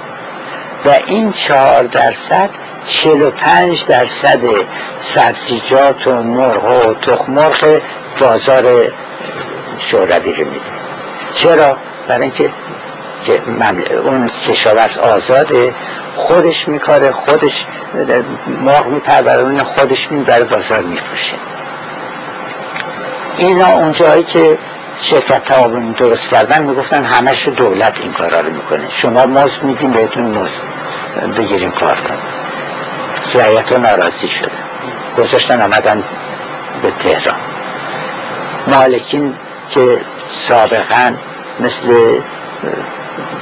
فرض بفرمایید بانکی کشاورز بودن. کشاورز وقتی پول نداشت گندم نداشت جو نداشت بهش مساعدت می‌دادن. سر خرمن ازش پس می‌گرفتن بدون که نقد بکنن. اینا رو از بین بردن. اینا وقتی که تعاونی شد می‌رفتن قرض می‌خواستن یه مقدار محدودی فرض بفرمایید که به هر نفری 500 تومن اینا می‌تونستن قرض بدن. اون نمی‌تونست با 500 تومن هیچ کاری بکنه. اون وقت چی می‌شد؟ کارشو بل می‌کرد میامد مالکم که بل کرده بود آمده بود. در نتیجه چی شد؟ در نتیجه این شد که در زمان رضا ما گندم و گوسفند صادر می‌کردیم به این شخص نشین های اطراف و بعدا گندم و گوشت وارد می‌کردیم حتی از همسایه هم در اون اول کار در مورد اصلا نحوه تقسیم بندی زمین چی؟ شما اون درست انجام شده بود یا اشتباهی کرده وزارت کشاورزی در مورد اولا بله تقسیم زمین به نسبت تقسیم بهره اون دهات بود. دهی بود که نصف و نصف بهره رو تقسیم می‌کردن زمینش رو نصف و نصف تقسیم کردن. دهی بود که سکوت به اصطلاح تقسیم می‌کردن یعنی دو تا رعیت برمی داشت یکی مالک برمی داشت اونجور یک مقدار دهاتی بود که مالک پنج یک می‌گرفت یعنی تمام زمینش دین بود که پنج یکش می‌دادن به به مالک. اونجا هم زمینش رو پنج یک تقسیم کردن اینا فرق می‌کرد تقسیماتشون جنبی هاشا میگن همیشه این مدل نفوذ امریکا بود اصولا در مورد اعمال این. شما امریکا. یعنی میگن زمان کندی و خیلی فشار می آوردن که دولت هرچی سریعتر این کارو بکنه اصلاحات ارزی. آه برای اصلاحات ارزی. من خیال کردم برای تقسیم زمین ها برای اصولا برای کل اصلاحات بله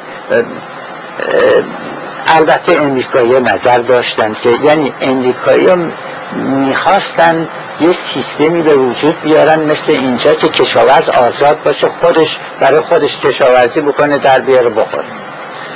اما با این اشکالاتی که ببینیم هر کشوری برای خودش یه سنتی داره یه آداب و رسومی داره که این برای اون کشور خوبه نه برای کشور دیگه. برای آمریکا این وضعیت خوبه که الان داره. اما شما بخواید وضعیت آمریکا رو ببرین در فرض کنید که فیلیپین پیاده کنین نمیشه. وضعیت سوئیس رو شما بیارین در ایران بخواین پیاده کنین درست در نمیاد. هر کشوری هر آب و خاکی هر منطقه برای خودش یه سنت هایی داره و یه قوانینی مخصوص خودش داره. امریکا این نظریاتی که راجب اصلاحات ارزی داشت از طریق کی به ایران ابلاغ می‌کرد؟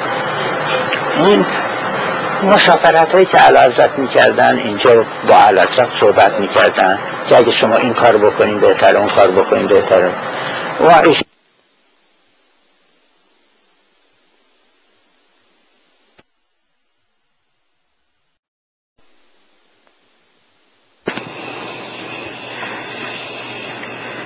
برنامه تاریخ شفاهی بنیاد مطالعات ایران بخش سوم مصاحبه با جناب آقای پرویز یارفشار واشنگتن 16 ژانویه 1989 مصاحبه کننده ولی رضا نصر جناب یارفشار مرحله بفرمایید قدری راجب خاطراتون راجب علا حضرت راجب خصوصیات شخصیشون یه توضیح بفرمایید.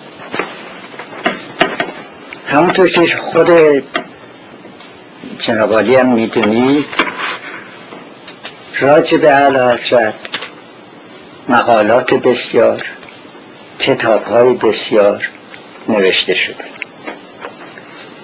و نظرهای موافق و مخالف به طور وضوح توضیح داده شده. اما من نمی‌تونم بگم که حقیقتا خیلی اطلاعاتم زیاده اما تا اون اندازه که دیدم و شنیدم یک اطلاعات جزئی برای شما خواهم بود. همونطور که خودتون می‌دونین علا موقعی که به سلطنت رسیدن خیلی جوان بودن و زیاد هم وارد سیاست نبودن. اما از همون اول جوانی هوش سرشار خودشون نشون دادن که می‌توانند گفته های اشخاص رو بگیرن و ازش استفاده کنن و منعکسش بکنن. مخصوصا در زمان جنگ که دولت های به اصطلاح متفق آمدن به ایران و در تهران جلسه داشتن اونها ملاقات هایی با اعلی حضرت داشتن چه در خود سفارت و چه در خارج از سفارت.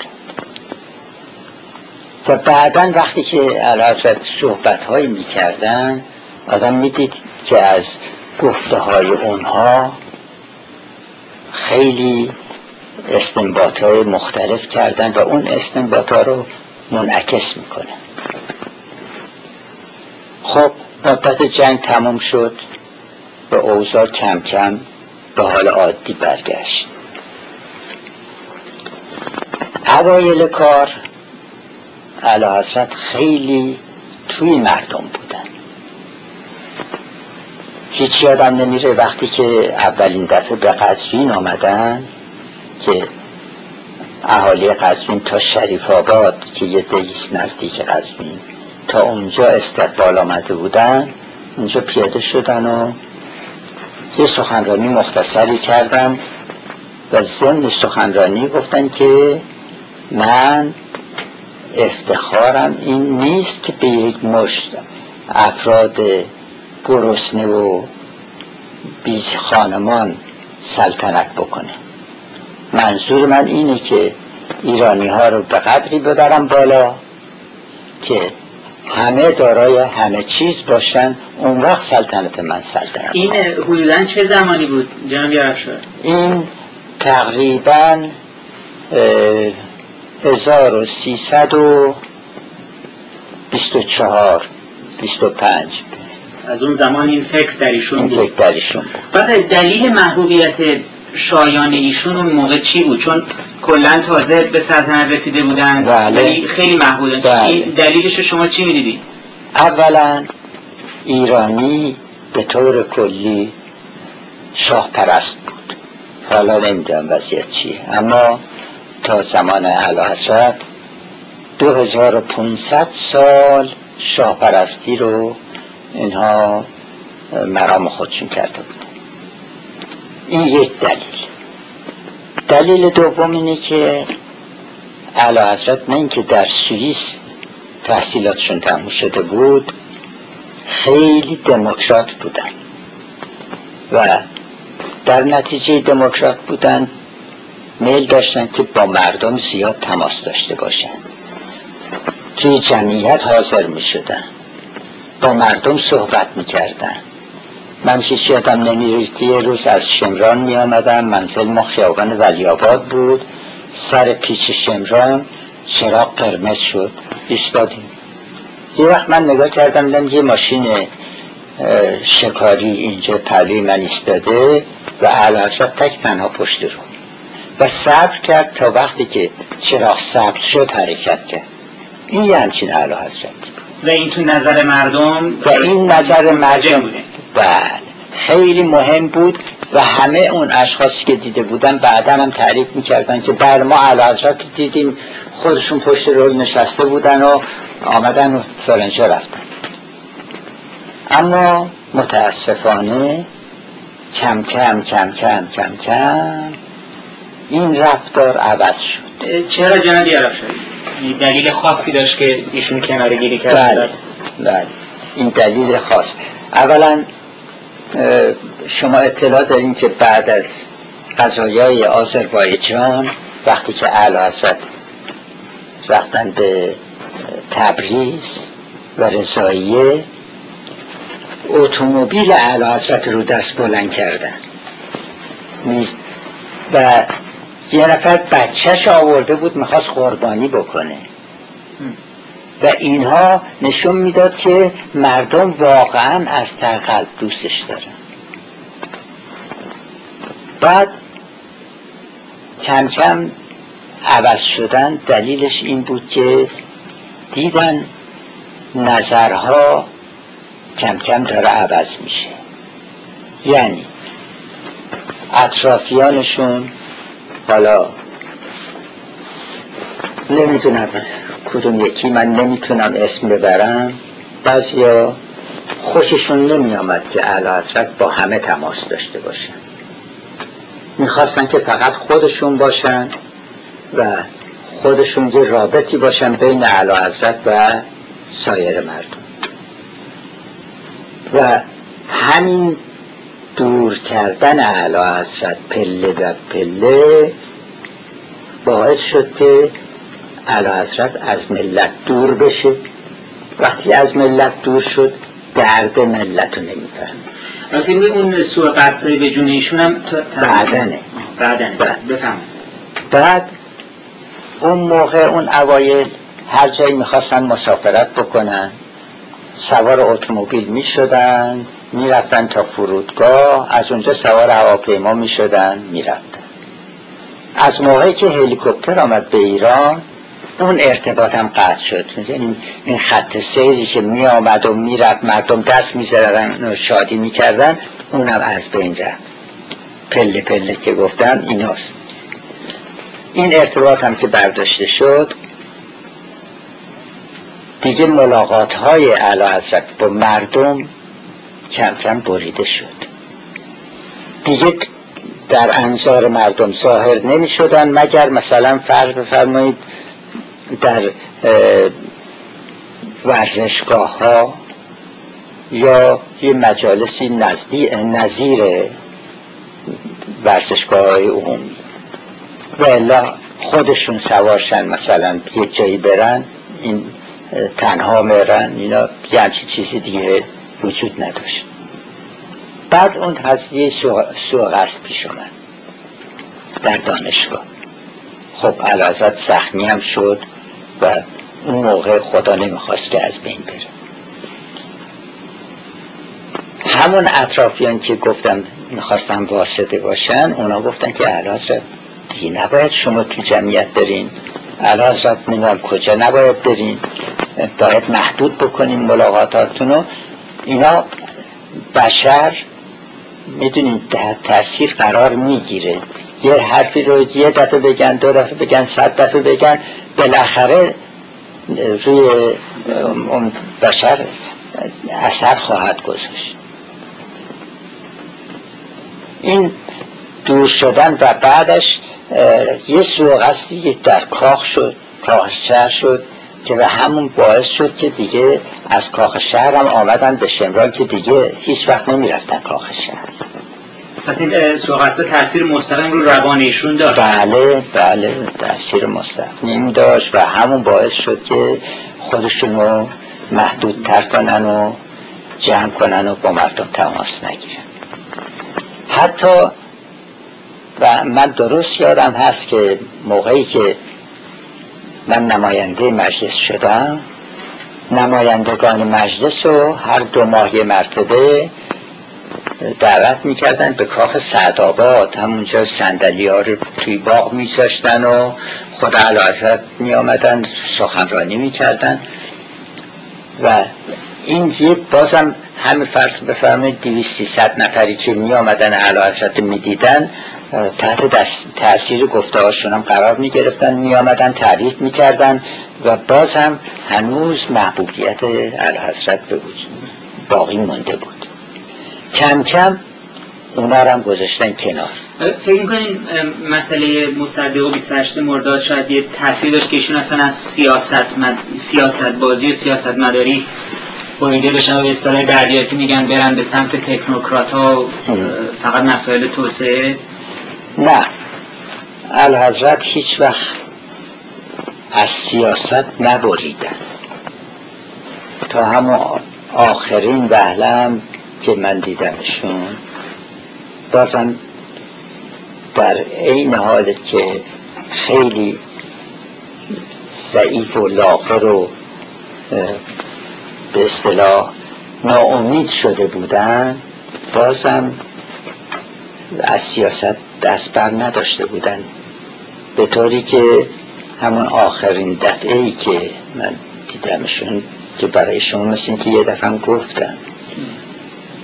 هیئت رئیسه مجلس اینو احضار کرده بودن. ما رفتیم. این قبل از درست قبل از انقلابه. یک نخیر یه هفته بله یه هفته درست مونده بود به انقلاب. یه هفته مونده بود به آمدن اهلش هیئت رئیسه مجلسه اینو احضار کردن کاخ سابقرانیه. ما رفتیم اون اتاق کنفرانس. یه میز بود دور تا دور نشستیم و بعد آمدن و گفتن که علازت همایونی همه بلند شدیم و ایشون آمدن. اولا وقتی آمدن من دیدم که رنگ باور کنید رنگ مثل خاکستر یه رنگ عجیب و این گردن توی یخه لغلغ می‌زد اصلا. اینقدر لاغر شده بود. آمدن و نشستن و با دست اشاره کردن که بشید همه نشستیم و تقریبا پنج دقیقه هیچی نگفت. بعد از پنج دقیقه گفتن که شما حرفاتون رو بزنین آخر سر من جواب میدم. از طرف دست چپشون شروع شد یکی یکی همینطور. نظرها رو گفتیم یکی گفت؟ بزنین اینا رو. یکی گفت که باشون صحبت بکنین یکی گفت که من اگر نصف و نصف بکنین یعنی یه خورده خشونت و یه خورده ملایمت اینا ممکنه بشینن سر جاشون. اینا آخرین فرد حاجز الممالک اردلان بود که نایب رئیس مجلس بود پارسال فوت کرد. ایشون برگشتن گفتن که قربان ما در خارج میشنویم که موضوع نفت هست. یک کمی کم کنید زیاد کنید تمومش کنید. بازم ایشون پنج دقیقه سکوت کردن. بعد از پنج دقیقه گفتن که موضوع نفت نیست سیاست است. و آمریکا تنها هم نیست. درست دقت فرمودین. موضوع نفت نیست سیاست است آمریکا تنها هم نیست. همینو گفتن و بلند شدن رفت. ما هی به هم دیگه نگاه کردیم. موضوع نفت نیست سیاست است یعنی چی اون موقع ما درست نفهمیدیم. اما بعد فهمیدیم که حقیقتا همون سیاستی که نشستن سران کشورها با هم دیگه تصمیم گرفتن که علازت باید بره. فکر می‌کنیم این باعث شده بود که علازت فکر کنن که مسئله مختوم است و دیگه احتیاجی به این نباشه که ایشون کاری بکنن؟ یعنی حالت در حقیقت تسلیم پیدا کردن رساله مسئله؟ نه. ایشون فکر می‌کردن که مثل 28 مرداد ممکن ایشون دشت ببرن بیرون.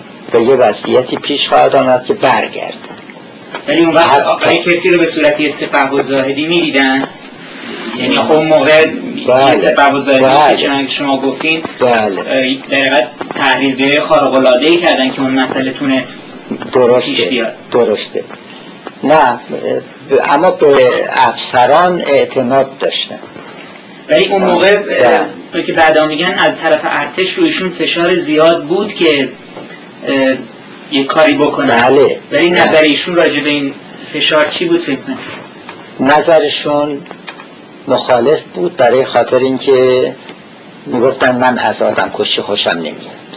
اینو به کرات من شنیدم.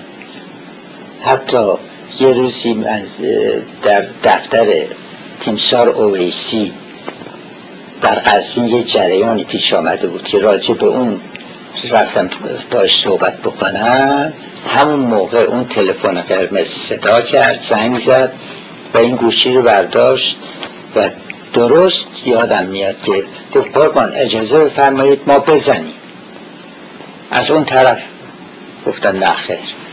اون البته من نشنیدم که وقتی گوشی رو گذاشت گفت موافقت نمی‌کنن که ما بزنیم. خب از خون ریزی خوشش نمی آمد چرا؟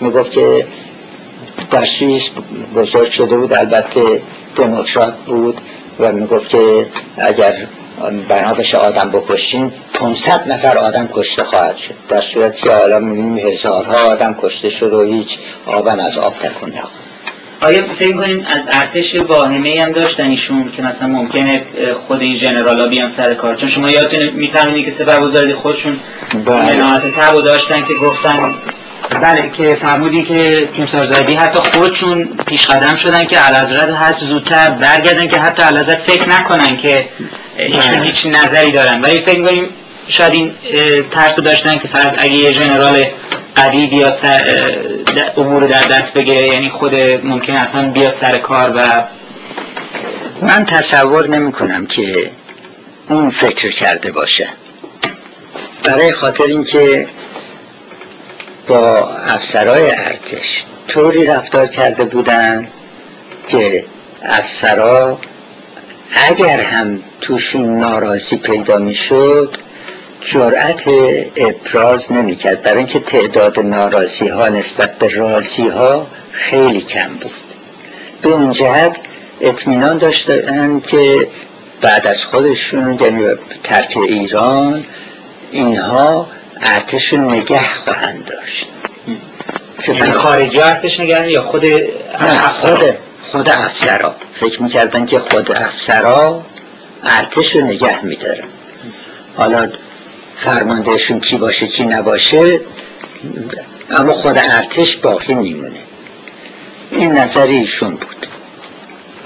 منتها راجع به شخصی که انتخاب کردن برای این منظور یعنی قرباقی اون لیاقتی که باید داشته باشه نداشت.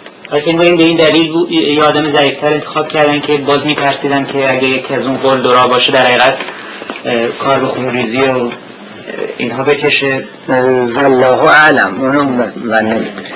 اون اواخر شما ایشون می‌دیدین ایشون روحیهشون کماف سابق بود یعنی اون, حالت تصمیم گیری نه البته. اونطور نه. قاطعیت سابق قاطعیت سابق نداشت. مثلا سابق من یادم میاد که هر موضوعی که باشون صحبت می‌شد یا اینکه مثلا به عرضشون میرسوندن از فردای اون روز آدم می‌دید که یادشون بوده و عمل کردن دستور دادن. اما اواخر اینطور نبود. اواخر به قدری به اصطلاح در درون خودشون بودن ممکنه که همین بیماری هم اثر گذاشته بود که دیگه اون قاطعیتی که قبلا داشتن نداشتن. متاسفانه. اون سابقه برای که شما ایشون یعنی قبل از اصلا زمان انقلاب همیشه صحبت این بوده که یعنی بحثی بوده که تا چه حد ایشون اصولا گوش می‌دادن به افرادی که به ایشون نظر می‌دادن تا چه اندازه شعور می‌کردن مسائل بله. شما نظر خودتون راجع به این؟ اون اوایل بسیار خوب رفتار می‌کردن. به طوری که خودم شخصا یادم میاد چندین مورد به خصوص به عرضشون رسوندم بلا فاصله دستور اقدام دادن. یک دفعه برای رئیس نظام وظیفه قزوین بود که از مردم پول می‌گرفت که گفتم فردای اون روز فرستادن اون آوردن محاکمه کردن محکوم به زندانش کردن. یک دفعه دیگه راجع به گندمی که دولت گندم دهقانا رو نمی خرید مثل اینکه براتون بله, بله،, بله. یه مرتبه دیگه. چندین مرتبه نظیر این من خودم شخصا جریانات راجع به راه قزمین راجع به اتوبان قزمین گفتم. اینا دیدم که از فردای اون روز عمل شد. اقدام شد و دستور قاطع داده شد. اما این اواخر اونجور نبودن. اواخر به قدری توی خودشون تو درون خودشون فرو رفته بودن که اصلا ممکن بود بعضی وقتا آدم یه چیزی رو می‌گفت. اما ایشون فکرشون جایی دیگه این زمان انقلاب قبل از درست قبل از. اون وقت کلا از زمانی که شما خاطرتون بود یعنی از همون دورانی که ایشون اول به سلطنت رسیدن بله. که هنوز جوان بودن و بله. اون سیاست مداران وقت بله. رابطهشون با ایشون چطور ایشون فقط به عنوان یک دقیقت پادشاه مشروطه که فقط مستر مملکتی میشناختن یا یک حالت احترام سیاسی هم برایشون داشتن برای نظریاتشون عقایدشون. بله از همون اوایل کار اوایل کار اعلی حضرت همه به طرز فکر و وارد بودن در سیاست اعلی حضرت ایمان داشتن. یعنی براتون گفتم که هم از موقع جنگ که با این متحد متفقین تماس داشتن گفته های اونا رو می‌گرفتن و برای خودشون حلاجی می‌کردن نتیجه مطلوب رو می‌گرفتن می‌گفتن که این کار به نفع کشوره این که گفتن این به نفع کشور نیست. معلوم بود که در اطرافش فکر کردن. و اغلب دستوراتی که می‌دادن دستوراتی بود که مطابق سوق و سلیقه مردم مردم طبقه پایین و به نفع کشور بود. اوایل کار. خب کم کم این سطح زندگی مردم آمد بالا. طرز فکر مردم عوض شد. حتی بچه های دهاتی و همین دهات همسایه دهات ما. بچه هاشون فرستادن آمریکا اون موقع. اصلا باور کردنی نبود. من یه روز یکی از همون محلی ها رو پرسیدم که خب حال بچه چطوره؟ گفت که کاغذ میفرسته اغلب ماهی یه دفعه کاغذ میفرسته. گفتم مگه کجاست؟ گفت آمریکا. من تعجب کردم. گفتم اه آمریکا کی فرستادی؟ باری کلا فلان اینا. بله من دیدم که با سواد بشه بیشتر به درد می‌خوره اینه که فرستادم رفت آمریکا. با خرج کی فرستاده بود؟ با خرج خودش. این اینقدر وزش خوب بود؟ بله چت خدای محل بود و متعبد بود و اونجا گوسفنداری خیلی زیاد می‌کنن. گوسفندای یک دهی هست به نام شال. گوسفنداش به اندازه یک گوساله میشه. تمام چوبدارا می‌شناسن اینا و اونا همیشه پول دارن. الان هم, هم در همین حیث هم پول دارن. حتی خیلی بامزه بود که در زندان قزل حسار یکیشون زندانی بود و همونجا گوسفنداری رو انداخته بود. توی زندان. توی زندان قزل حسار اجازه داده بودن گوسفنداری رو حالا این دیگی که به اصطلاح به ثروتمندی بود. آیا تو اینم مهاجرت به شهر زیاد بود تو این ده؟ یا اینجا به خاطر ثروت ده کمتر میذاشتن؟ اونجا هم همونطور مهاجرین شهری زیاد پس مهاجرت ربطی به ارتباط به تمول و ارتباط به سیاست کشاورزی کشاورزی نداره. اینا برای چی پس از منطقه شما بیشتر پا شدن می‌رفتن؟ برای خاطر اینکه توی ده باید چراغ نفتی رو روشن می‌کرد. می‌رفت شهر می‌دید که یه دستشو میزن به پریز چراغ روشن میشه. توی ده اغلب نفت دیر می‌رسید اجاقش کار نمی‌کرد. میامد می‌دید اونجا گاز هست یا پیچ میپیچ چونو گاز هست. اون وقت اون چیزهایی که جلب می‌کرد نمیم سینماها بود اینا بود که زندگی شهری خب به نظر یه دهاتی. شما الان یه نفر از ایران از هم طبقه بالا. بردارین بیارین اینجا ببرین توی این مغازه جاینت. اون خاربار و اون چیزها رو که ببینه اصلا جلب میشه دیگه این خواهی نخواهی. همون نسبت اون دهاتی نسبت به تهرون داشت. می‌دید که خیابون ها شده اتومبیل ها میان و میرن و چرا بر روشن و اینا. اینا جلبش میکردیه و در همه جای دنیا حجوم به پای تخت کشور هست. به وجود آمده از سالها قبل. مردم هم ببینین الان پاریس الان و با پاریس پنجاه سال پیش مقایسه بکنیم چقدر وسعت پیدا کرده. همین واشنگتنی که ما هستیم این من یادم میاد اولین دفعه تقریبا سی و خورده سال قبل بود که آمدم اینجا. این فالس چرس که الان یکی از محلات واشنگتنه اینو بیرون شهر بود تازه شروع به ساختمان کرده بودن که یه نفر اهل اینجا منو برداشت بود گفت اینجا می‌خوایم یه محله درست کنیم فلان. و الان شده یکی توی شهر. جنبی برگردیم به صحبت حضرت.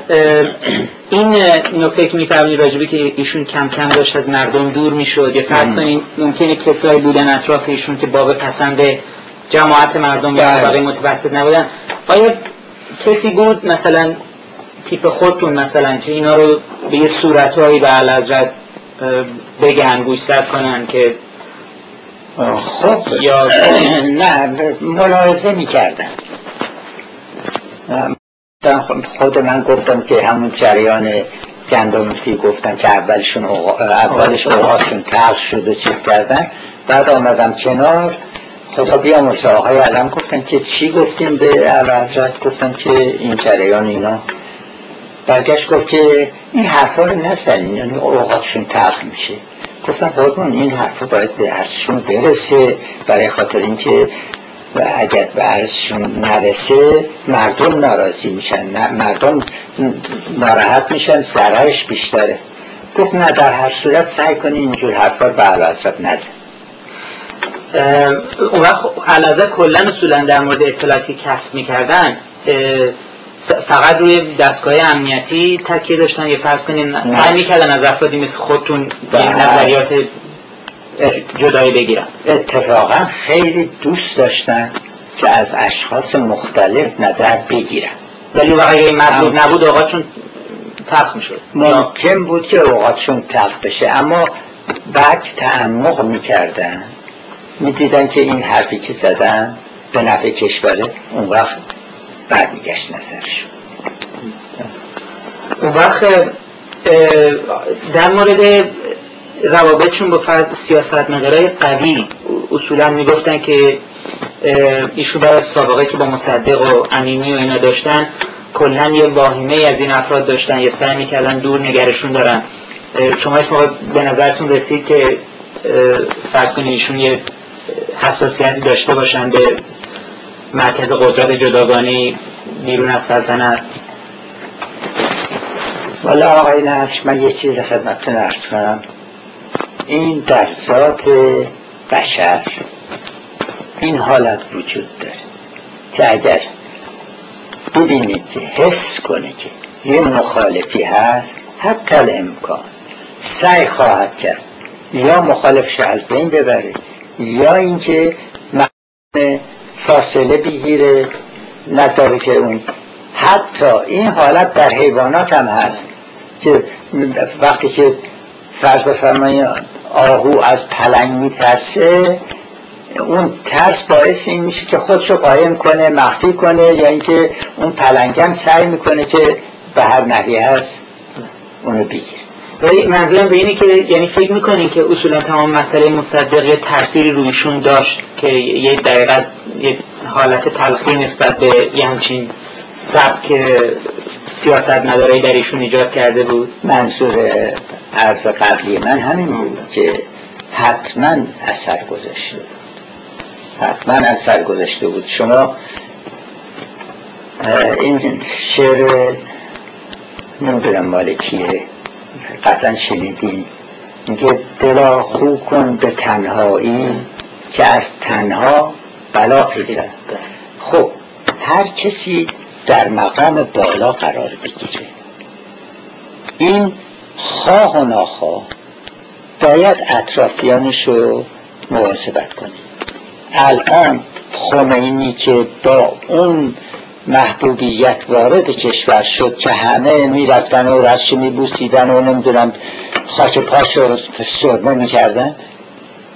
برای خودش چه محدودیتی قائل شده؟ کسی نمی‌تونه ببیندش و به قول یکی از همین رفقامون می‌گفت که هفتان رو رستم درست کرده.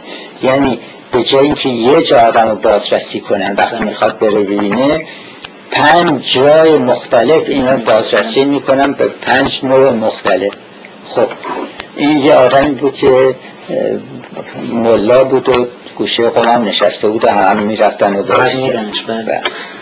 اون وقت جنبی باشه این سالهای آخر یعنی بعد از 28 مرداد به بعد و به خصوص بعد از دوره امینی اصولا رابطه علازرت با مجلس با سنا با نمایندگان قانونگذار چطور بود؟ حالا علا حضرت خودش شخصا گفتن که دموکرات بود و رابطش هم خوب بود. یعنی هر دفعه که ما می‌رفتیم در اعیاد و اونا مرتبا می‌رفتیم دیگه. و مجالس خصوصی هم بعضی وقتا هم می‌رفتم اینا. خیلی معدب خیلی مهربان و خیلی دوست داشتن که حرف رو بشنون ولی خب شما که البته خوب میشناختن ولی فرض بله. کنیم با دیگر نمایندگان هم اونطور گوش چیز داشتن یعنی که بشنون چی میگن اون بسته به تشخیص خودشون خودشون بله.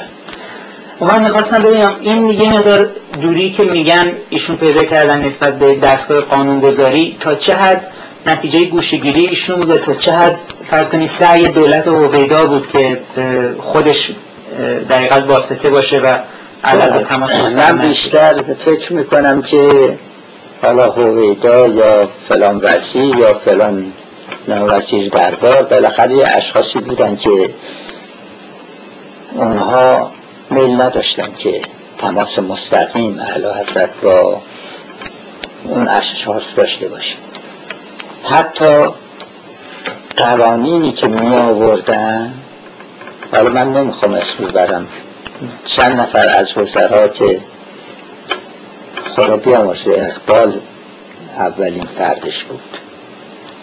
اینها قوانینی که می آوردن می گفتن که این باید هیچ بابش هم عوض نشه.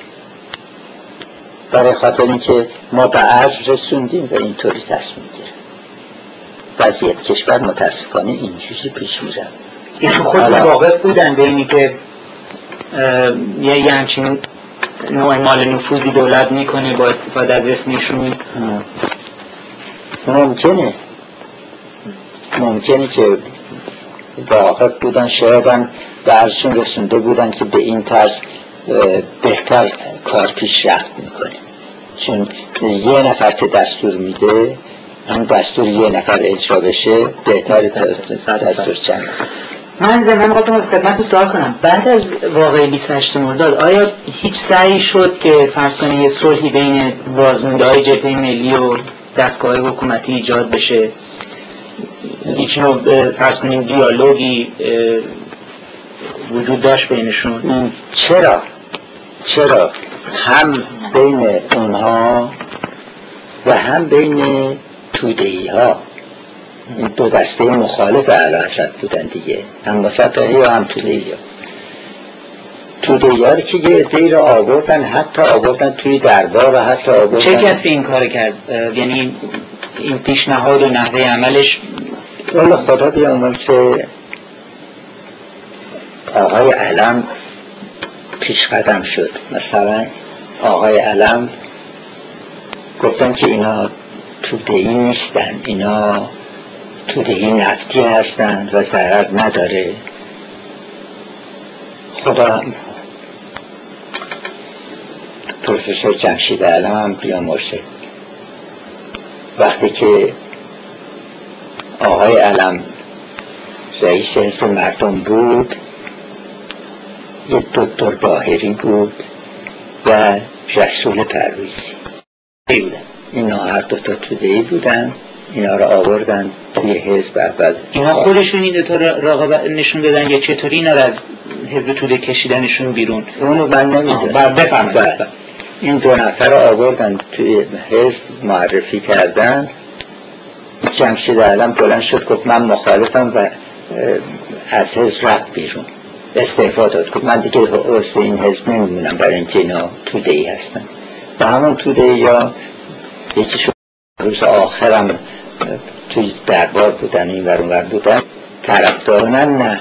اما گفتن که آزاد بگذاریم و هر کسی کار خودش انجام بده. و خواهی مثلا روابطی بود فرض بین دولت و الله یار صالح و همون به اصطلاح سرانشون که یه جوری اینا دست از ادامه فعالیت بردارن با دولت همکاری بود چرا؟ سعی می‌شد. اما نتیجه گرفته نشد. دلیلش فکر می‌کنین چی بود؟ جناب یارشار که دلیلش هم موضوع خود مصدق بود. خودش هنوز امام نفوذ داشت توی جبهه. بله. اون نمیذاشت. اون خوشش نمی آمد اون خوشش نمی آمد و به علاوه وقتی که ارتباط نباشه معلوم که نتیجه هم گرفته نمیشه. ارتباط مستقیمی نداشته. نداشتم بلکه میگن مثلا فرض کنین اونا امیدوار بودن بلکه بعد از دولت امینی فرض کنین اونا بیان سر کار یا خب نمیشه گفت که امید نداشتن. فکر می‌کردن همینطوری که سابقا هم نخست وزیرا یه سال دو سال شیش ماه سر کار بودن می‌رفتن یکی دیگه میامد می‌گفتن خب ممکنه که اینا به دو مرتبه دوره مشابه ملی بشه جان افشار می‌خواستم حالا ازتون سوال بکنم راجب دوره که زمان انقلاب شما رو گرفتن و رفتین زندان اصلا چطور شد گرفتنتون و شرایطتون چطوری بود؟ وقتی بردنتون به زندان به من هست. من بعد از انقلاب اولا فکر نمی کردم که منو بگیرن برای اینکه موجبی نمی دیدم پس هیچ در فکرتون نبود که فرض از مملکت برین یا خون زندگی رو جمع بکنین؟ نه خیلی همین خون زندگیم سر جاش بود هیچ هم نزده بودیم و ما قبل از انقلاب یه دوره ای داشتیم که جمعه ها هر جمعه منزل یک نفر جمع شد. همون روز جمعه هم اون روز جمعه بود که منزل یکی از رفقا بودیم. و من هر وقت هر جا می‌رفتم شماره تلفن اون محل و منزل میگذاشتم. دیدم از منزل تلفن می‌کنن که چند نفر پاسدار آمده بودن اینجا با شما کار داشت گفتم خب چی شد؟ گفتن که هیچی ما گفتیم که نیستن. گفتن کی میاد؟ ما گفتیم خب قاعدتا اصری میاد. ببخشید این حرفتون من تا بیشتر پیش نرفتیم سوال بکنم. حتی فرض کنیم اون حضوری که جبهه ملی داشت در اوایل انقلاب ترسی در شما ایجاد نکرد به موجب خب تماس و نزدیکی که شما خانوادگی و کاری با تیم سرزایدی داشتیم بله. یعنی حتی اینم درتون هیچ هیچ هیچ. داشت میفهمونیم که بعد بله. پاسدارا به دنبالتون بودن شما برگشت. سر نهار بودیم که این تلفن شد. من آمدم به خانم یواش گفتم که بلند شد برگردیم بریم گفت چرا؟ گفتم یه همچین جریان اینی که گفتم خواهرم تلویه خانم نشسته بود. اون شنید گفت چی شده اینا؟ اون یکی شنید اینا. گفتن نرو آقا قایم شو اینا همینجا بمونید. گفتم نه من کار نکردم. نه دزدی کردم نه مال مردم خوردم. برای چی به چی بترسم؟ خلاصه بلند شدیم و آمدیم منزل. آمدیم منزل و عصری هم اینا آمد. آمدن و اول خانم رفت دمه در. گفت چیه من بی کیفم حاضر کرده بودم توش پیجامه و اگر می‌دونستی ممکنه بگیرنتون؟ بله. خیلی معذرت می‌خوام. شما اصولا چطور می‌دونستی که ممکنه زندان و یعنی شنیده بودین افراد دارن دستگیر می‌کنن؟ بله. شنیدم چند نفر همه از سناتور اینا رو دستگیر کرده بودن. بیچاره هر دو اعدام کردن. خلاصه. آمدن و شما رو من گفتم که من حاضرم. گفتم بفرماییم بیرون. آمدم بیرون و من دیدم این جمعیت جمع شد و بالا پشت بون همسایه چند نفر با مسلسل وایستادن و دید پیکان سپید اونجا واسه دو تا توفنج توش اینا.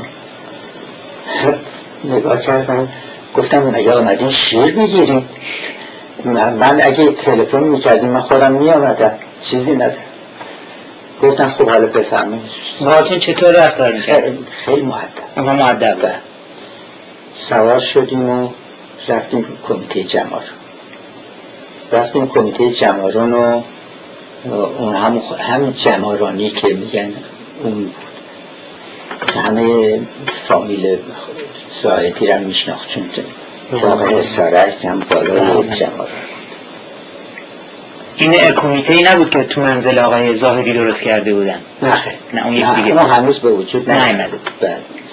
حالا من اینجا سر میز نشستم این آقام اینجا این سوالات می‌کنه. این طرفم دور میز توی هم مسجد بعدا حالا چیز شد. اون طرفم چند نفر نماز میخوندن. دور تا دور هم مردم نشسته بودن دو تا سه تا با هم صحبت می‌کرد این که پهلوی من بود بلند بلند که من بشنوم. گفت رفتیم خونه زاهدی و چه چیزایی اونجا پیدا کردیم؟ یک صندوق شمش طلا پیدا کردیم. یه صندوق کاپوت پیدا کردیم. طرز فکر تو رو خدا فکرش بکنیم. یه صندوق کاپوت. خلاصه. می‌دونستن شما نسبت دارین بله دیگه. این پرسید اول فکر می‌کردن که من داماد مرحوم زاهدی هستم. البته این- نکن. شما داماد تیمسار زاهدی هستین گفتم نه من شوهر خواهرزاده تیمسار زاهدی هستم. اون رفت و با تلفن با اون کمیته اصلی صحبت کرد و گفت پس بفرمایید سوارشی وقت تو این کمیته شما رفتین اینا همه سیویلیان بودن یا آخوند بودن؟ نه اینا همه سیویل بودن فقط همین جمارونی آخوند خودمون فقط بله. بعد از اونجا منو بردن مدرسه علوی که اونجا در حقیقت مرکز اصلیشون. و سردم بود. چهار اسفند بود دیگه. برفم می اومد سرما. مدتی من تو ماشین نگه داشتن دو نفر پیاده شدن رفتن صحبت کردن اینا و بعد آمدن گفتن بیا پایین. رفتم پایین و بردن. یه حیاتی بود روی حیات چادر زده بود. یه نفر نشسته بود پشت یه میزی تو همه حیات یه تلفنم به دیوار بغل دستش بود. شروع کرد سوال کردن. سنجین کی هستی پدرت کیه فلان اینا؟ تقریبا یه رو سوال کرد و بعد با تلفن گفت و بعد گفت که بریم سوار شیم. رفتیم سوار شدیم. آوردن دم زندان خصمن پیاده کرد ازتون سوالای سیاسی می‌کردن یا اینا نه اینا اینا فقط هم پدر و مادر و از کدوم فامیل هستی و فامیل زن کیا هستن و بعد اون وقت زندان شما رو گذاشتن توی زندان حبس کرد. بردن زندان قصر دم از ماشین که پیاده شدم یه مینی بوس هم همون موقع رسید هفتش نفرم از اون پیاده شد. اینا رو یکی یکی. شما نه از علوی که بودین کسی دیگری باتون نبود یعنی اونجا زندانی که اونجا نبود. نخه بعد یعنی من تو نبردن که من همین حیات جلو. از همونجا فرستاده بعد. اینا رو چشماشون بستن و بازرسی قدمی کردن. فرستادن تو به من که رسید گفت کمربند داری؟ گفت بله. گفت بده. نواز کردم کمربندم دادم و خواست دستمال یه چیز کسی بود دستمالم در آوردم دادم با دستمال خودم چشمام بست و بعد ما را انداختن چپ و راست پیچوندن. مدت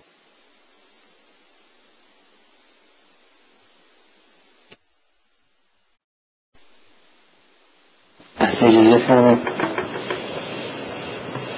سمت دو. بفرمایید. بعد یه بعد- خودی گفتین میگردونده. و بعد بردن توی اتاقی که تقریبا 16 نفر بودیم توی اتاق بسیار کوچیک. همه دور تا دور نشسته بود.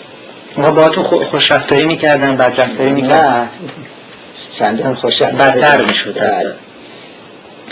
ببخشید این تیپ اونایی که تو زندان بودن یعنی پاسدارایی که تو زندان بودن با اونایی که تو شما تو کمیته اینا میگین. فرق داشتن؟ صد درصد فرق داشت. هر کدوم از چه قماشی یعنی از طبقه اجتماعی سابقه بخوایم بگین. بیشتر طبقه کاسب بودن. کدوم کدوم کاسه بودن؟ دومیا کاسه بله. بودن. جوان بودن یا نیم سال بودن بود مثلا دست فروش بودن اینطور نه که کاسب تاجر بله. بزرگ نه. برای که جمارون و مریض علوی دیدین چطور؟ اونا خیلی معدب بودن اونا فکر کنید سابقه اونا اونا سنن جوون بودن یا سنن جوون بودن اونا. اما در اون موقع هر کسی می‌رفت پاسدار بشه برای اینکه بهش کاری نداشته باشن من جمله یکی از همونا نوه خواهر خانم. بله که حتی منزل ما آمد با توفند فلان اینا. اما خودی نشون بله. نه آمد که کمکی اگه از دستش برمیاد بکنه بله. از اون طبقات بودن. اون وقت توی خود زندانم دو دسته بودن که برای همدیگه اسم گذاشته بودن. کدوم بودن اینا؟ یه دسته عقاب سیاه بودن. همینا که بدرفتاری می‌کردن و خیلی اینا حزب اللهی بودن در تیپ اون وقت هنوز حزب به وجود نه یه طرفدار خمینی یک دستم اسمشون کبوتران سفید که اونا نسبتا ملایم بودن و این اسما رو شما ها گذاشته یا خداشون؟ خداشون برای هم بله. گذاشته اون وقت جنبی ارشد مثلا تو زندان چپی و مجاهد و اینا بودن جز بله. زندان دارا اونجا من با هیچ کس ارتباط نداشتم انفرادی بودم. نمی‌تونستم چه خبره. اما بعد از اینکه آمدم بیرون یک سال گذشت دو مرتبه منو بردن اوین. اونجا دیدم بله همین مجاهدین هستن که اینا رو توی یه دون اتاق کرده بودن. تقریبا 20 نفر توی اتاق کوچیک که خودشون می‌گفتن به نوبت میخوابیدن. یعنی جای خوابیدن برای همه نبود. و ولی اون ابتدا که شما زنده بودین از میون پاسدارا چپی بودن؟ چون بعضی میگن مثلا اعداما فشارهای اولیه رو چپی ها به حلقوم رژیم کردن. توده یا بودن حتی همون کسی که پاسپورس من بود. اون معلوم بود توده بعدا هم آمدم بیرون پرسیدم گفتن بله اون توده بود اینا. که مشتش می‌زد که میز و می‌گفت اینجا رو درست نگفتی اینجا رو غلط گفتی و دروغ میگی و این صحبت سوال سیاسی از شما می‌کرد. بله. یعنی اطلاعات می‌خواستن یا می‌خواستن شما در حقیقت چیز بکنین؟ استشهاد بدین بر گناه کدوم بود. هر دو. یعنی هم می‌خواستن پرونده تشکیل بدن هم چیز یاد بگیرن. هر دو, هر دو. اون وقت چه شرایطی شد شما را آزاد کردن؟ بنده سه ماه اولا انفرادی بودم تک بود. تک تنها نه کتابی نه نوشته نه چیزی که دیگه. بعد از سه ماه یارو پاسدار آمد گفت که بسط تو دیگه بیا بریم اینجا. هیچ رابطه انسانی بین زندانی و پاسدار ایجاد می شد یعنی حالت اونسی دوستی به هیچ وجه. حتی دکتر زندان می آمد می گفت که دست تو از لای در بکن بیرون من فشار خون تو بگیرم. پاسدار حق نداشت بیاد تو منم حق نداشتم برم بیرون. مگر موقعی که چشمم میبستن ببرم برای بازپرسی. پاسدارا فقط حق داشتن در لای در باز کنن بگن قابل بر بیار غذا بگیر یا چایی. دیگه حق تو آمدن صحبت کردن قدقم بود. سعی می‌کردن به خواسته بعض مشکل تر بکنن یا اصولا بعض دیگه مشکل تر از اون نمیشه بشه دیگه. برای اینکه مخصوصا اون اول که دو تا پتو انداخته بودن اونجا که بوی تعفنش آدم رو متحول می‌کرد. که من پتوها رو گذاشته بودم کنار هم یه پالتو داشتم و اینی میپیچیدم به خودم و مینشستم. بعد وقت چطور شد تصمیم گرفتن شما رو؟ بعد یه روز بعدا نفهمیدم از بهداشت جهانی بود. دو نفر آمده بودن فرانسوی بودن. اون روزای اول بود اون روزای اول که خدا بیامرز پاک روانم توی همون سلول من بود. که از همونجا بردنش بیچاره اعدام کردن. روان سفیر فرانسه همراه اینا آمده. و به پاکروان چه احترامی می‌کرد؟ سون اکسلانس سون اکسلانس می‌گفت و هیچی بیچاره رو بالاخره بردن اعدامش کرد. اون وقت اونا که آمدن و رفتن یه روز ما دیدیم که برای هر نفر دو تا پتوی جدید نو آوردن پتوان کار چین بود و یه دونم بالش. از اون شد دیگه ما تونستیم بخواه و بازپرسی که تموم شد اون وقت شما را آزاد کرد نخه بازپرسی که تموم شد. اون وقت همون سه ماه تموم شد که منو بردن تو عمومی. وقت ملاقاتم قرار شد که هفته یه دفعه بیان یه توریستیمی اینجا بود یکی اینجا به همین فاصله توی اتاق. اون وقت ملاقات کننده ها می آمدن اون طرف ما ها می آمدیم این طرف. وقت از اینجا دعات می زدن با هم دیگه. اینا که من می گفتم گوشم نمیشنوه دیگه اجازه داده بودن من می آمدم وسط این دوتا سیما صحبت بکنم. اون وقت یه روز به خانم گفته بودن که دو تا چیز بیا نه پرویز اجازه میده قبل از اینکه به من بگن یک روزی شما رو توی یک دونه اتاق بزرگ جمع کردن. تمام اون که هنوز به اونجا نرسیدم. و سناتور چه دلیل آمدن بیرونت می‌خوام بگن چه جوری شد که تو بعد از چهار ماه زندان قصر که آمدی بیرون که ما هر روز می‌رفتیم و از بیرون مشغول اقدام و پرسش بودیم که چیه و اینا تا کی باید بمونن و بعد یک روز اینا رو همه رو جمع کردن توی اتاق گفتن سناتورا و نماینده های مجلس بیان اونجا. بالاخره امام تصمیم گرفتن. ما از بیرون همینجور که می‌رفتیم و میپشتیم اینا می‌بینیم می‌دیدیم که اعضای کابینه و خیلی در چیز هستن. یعنی همه میرن به قوم پیش آقا و بر میگردن و یه فکری می‌خوان برای این نماینده ها و سناتورا بکنن. برای اینکه خب این عده نماینده ها و سناتورا چی میشه تکلیفشون و تا کی باید تو زندان بشینن جناب یارفشار که استفان نداده بودن. چون یه دشون خب استفاده دادن وقتی که خمینی از پاریس درخواست نه استفا نداد. و بیشتر اکثرا همون بودن که استفاده ندادن و این که برای اونا فرق نمی‌کنه اینا که جمع کردن تو اونتا گفتن که امام برخ برای شما چیز کردن که شما همه به اعدام بودین ولی امام لطف کردن و شما حقوقاتون پس میدین و می‌تونید آزاد بشین.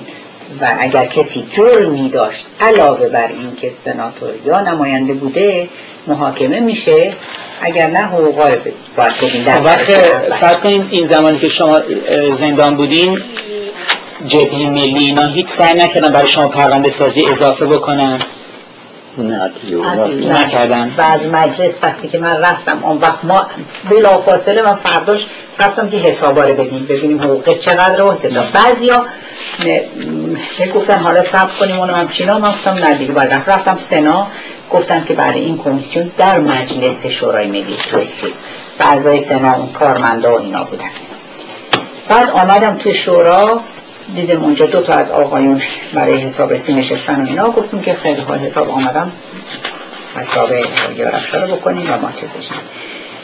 اونجا استراسم کردم که اینا در سنا فرستیدم یکی از اون آقایونی که چیز کارمند سنا بود بلند شد. و گفت اینا سنا فرستاده بودن و خودشون تحقیقات کرده بودن این هیچ شاکی نداشت که هیچی مقداری هم چیز داشتش. ولی شما وقتی این بازرسی می‌کردن پروندهش میدن بیشتر در مورد کارتون در سنا بود. یعنی کسی صحبت از فرض فعالیت های 1321 نام کردن؟ بله. ولی مشکل اساسی براتون نشد. نه نه نه. چون بعضی آخه تو از مجلس اینا هم بعضشون برتر شد. بله بله. ولی خوشبختانه مال این چون فقط نسبتی با سپر بزرگی که از طریق نسبت بود این گو من داماد ولی اونا واقع بین نبودن که شما خودتونم در اون دوران همکاری داشتیم با ایشون وارد بودیم به مسائل. اینا همه چیز واقف بودن. برای خاطر اینکه بله من دیگه بله می‌فهمید برای خاطر اینکه خدا بیا واسه مقدم. هنوز زنگ می‌زنی تو گوشم اختش ورد مقدم. بله. گفت که ناصر مقدم. گفت که اینا منو نمی‌کشند گفتم چطور؟ گفت که من پرونده ها دست نخورده تحویل اینا دادم.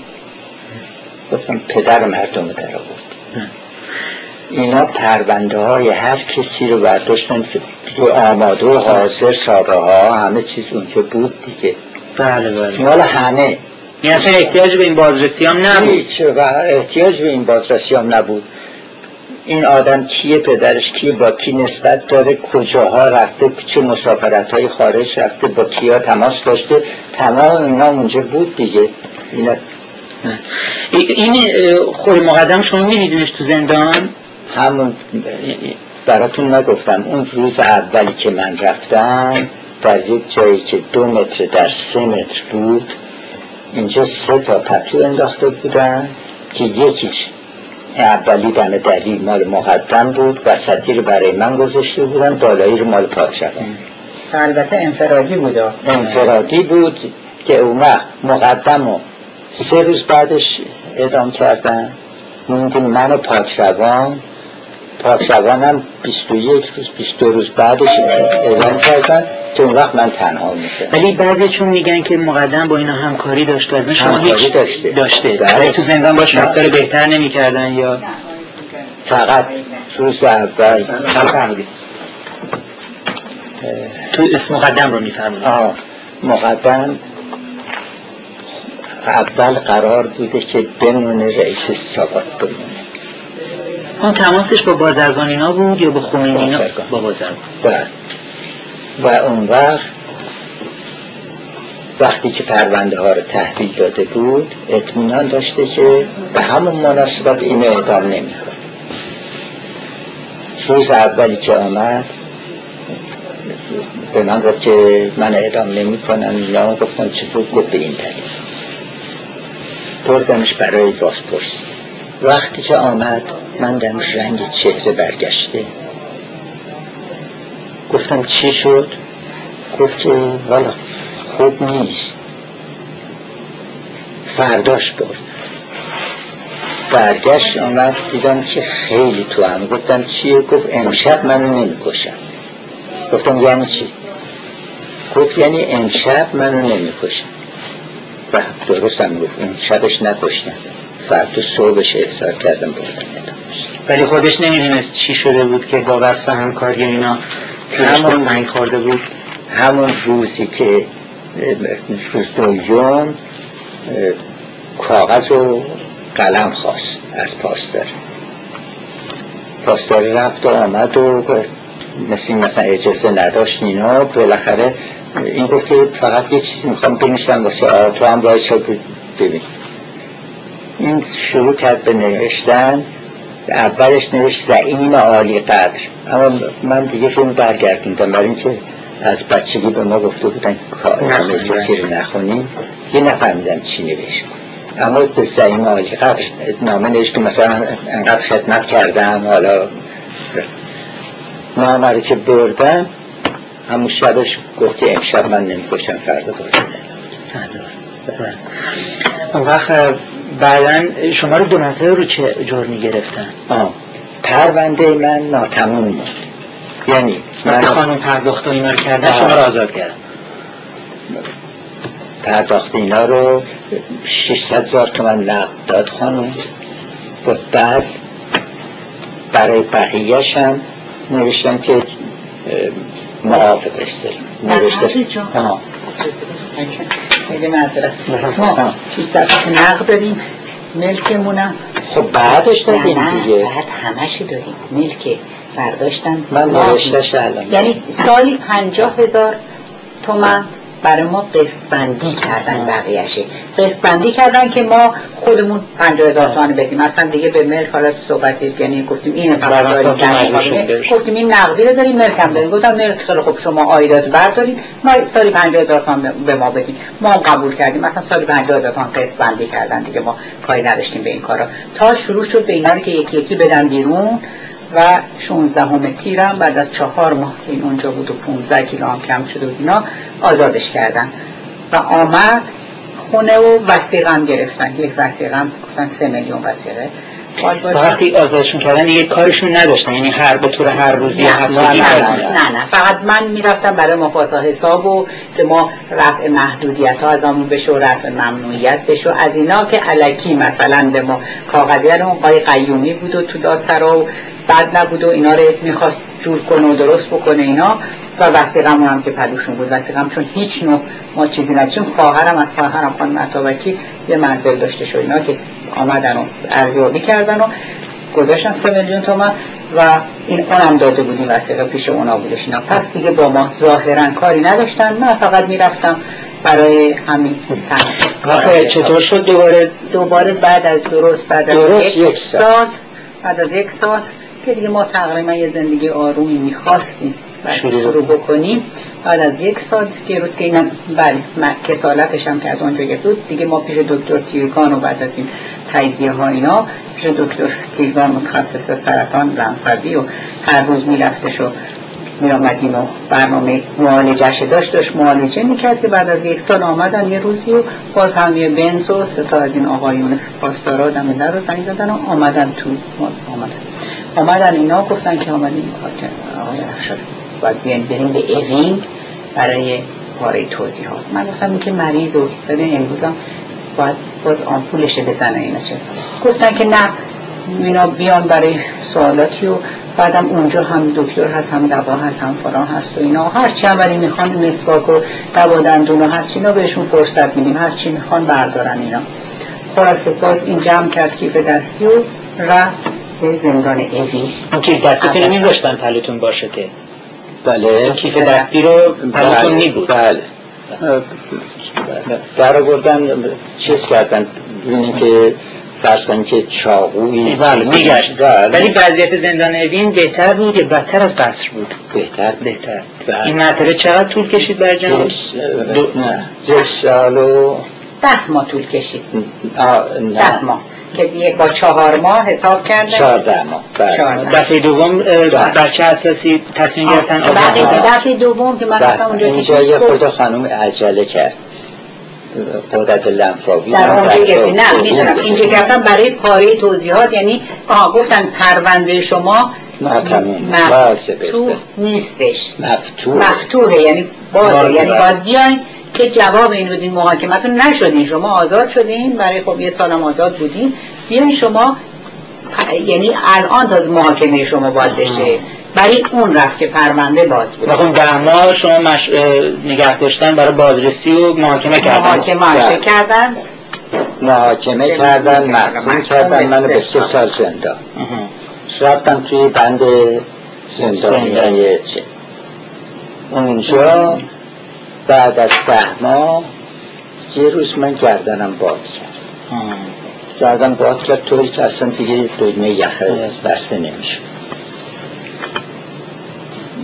اون رئیس بهداری زندان دکتر شیخ بود شیخ حالستان شیخ حالستان زده رفتم پلوی اونو که قرص سرماخوردگی داد. آمدم خوردم فردا باد بیشتر خدا عمرش بده این دکتر باقمانگلیچ هم تو بند بله فریدون باقمانگلیچ بله بله. اینم زندانی بود. این گفت که فلانی این سرماخوردگی نیست. گفت من حالا با دکتر شیخ هم صحبت رفت و صحبت کرد.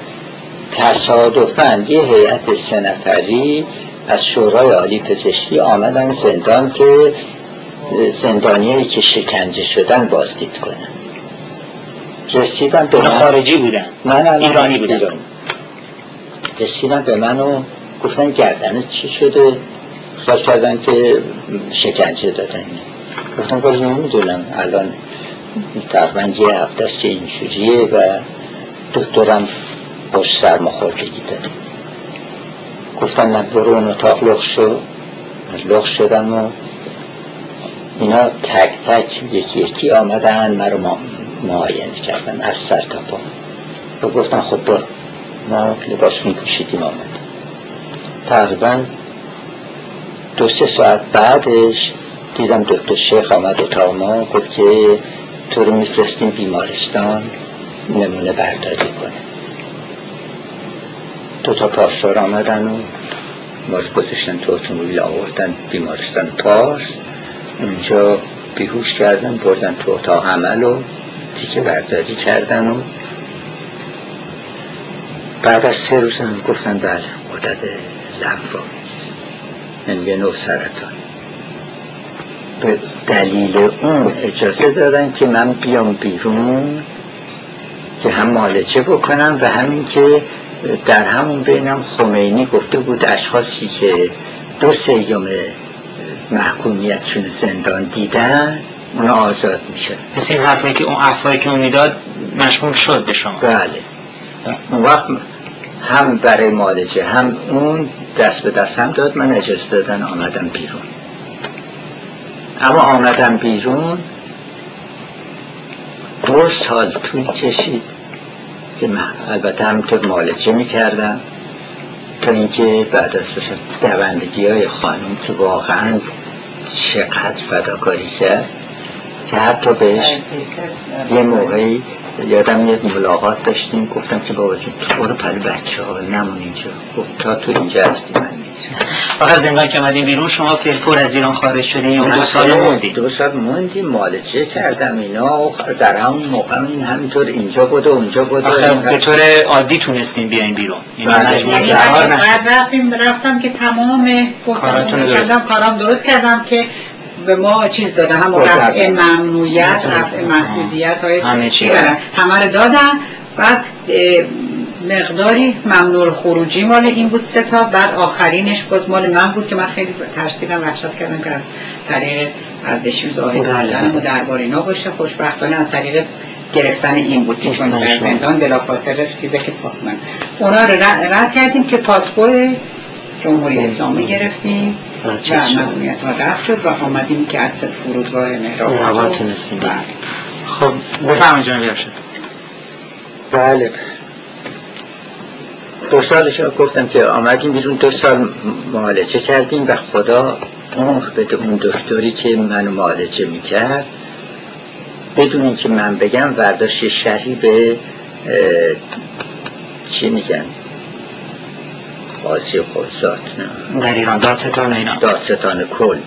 نوشت که من دو سال اینو مالچه کردم اما این احتیاج داره بره خارج بقیه مالچش انجام بده. و این موثر بود در این خیلی. و این بیچاره خانم. این گرفت دستش اینجا بود و اونجا بود و تا اینکه توانست اجازه خب جناب شما شما رو خسته کردیم. خیلی متشکرم. بسیار مستفید شدیم. ببخشید نه خیر اختیار بفرمایید.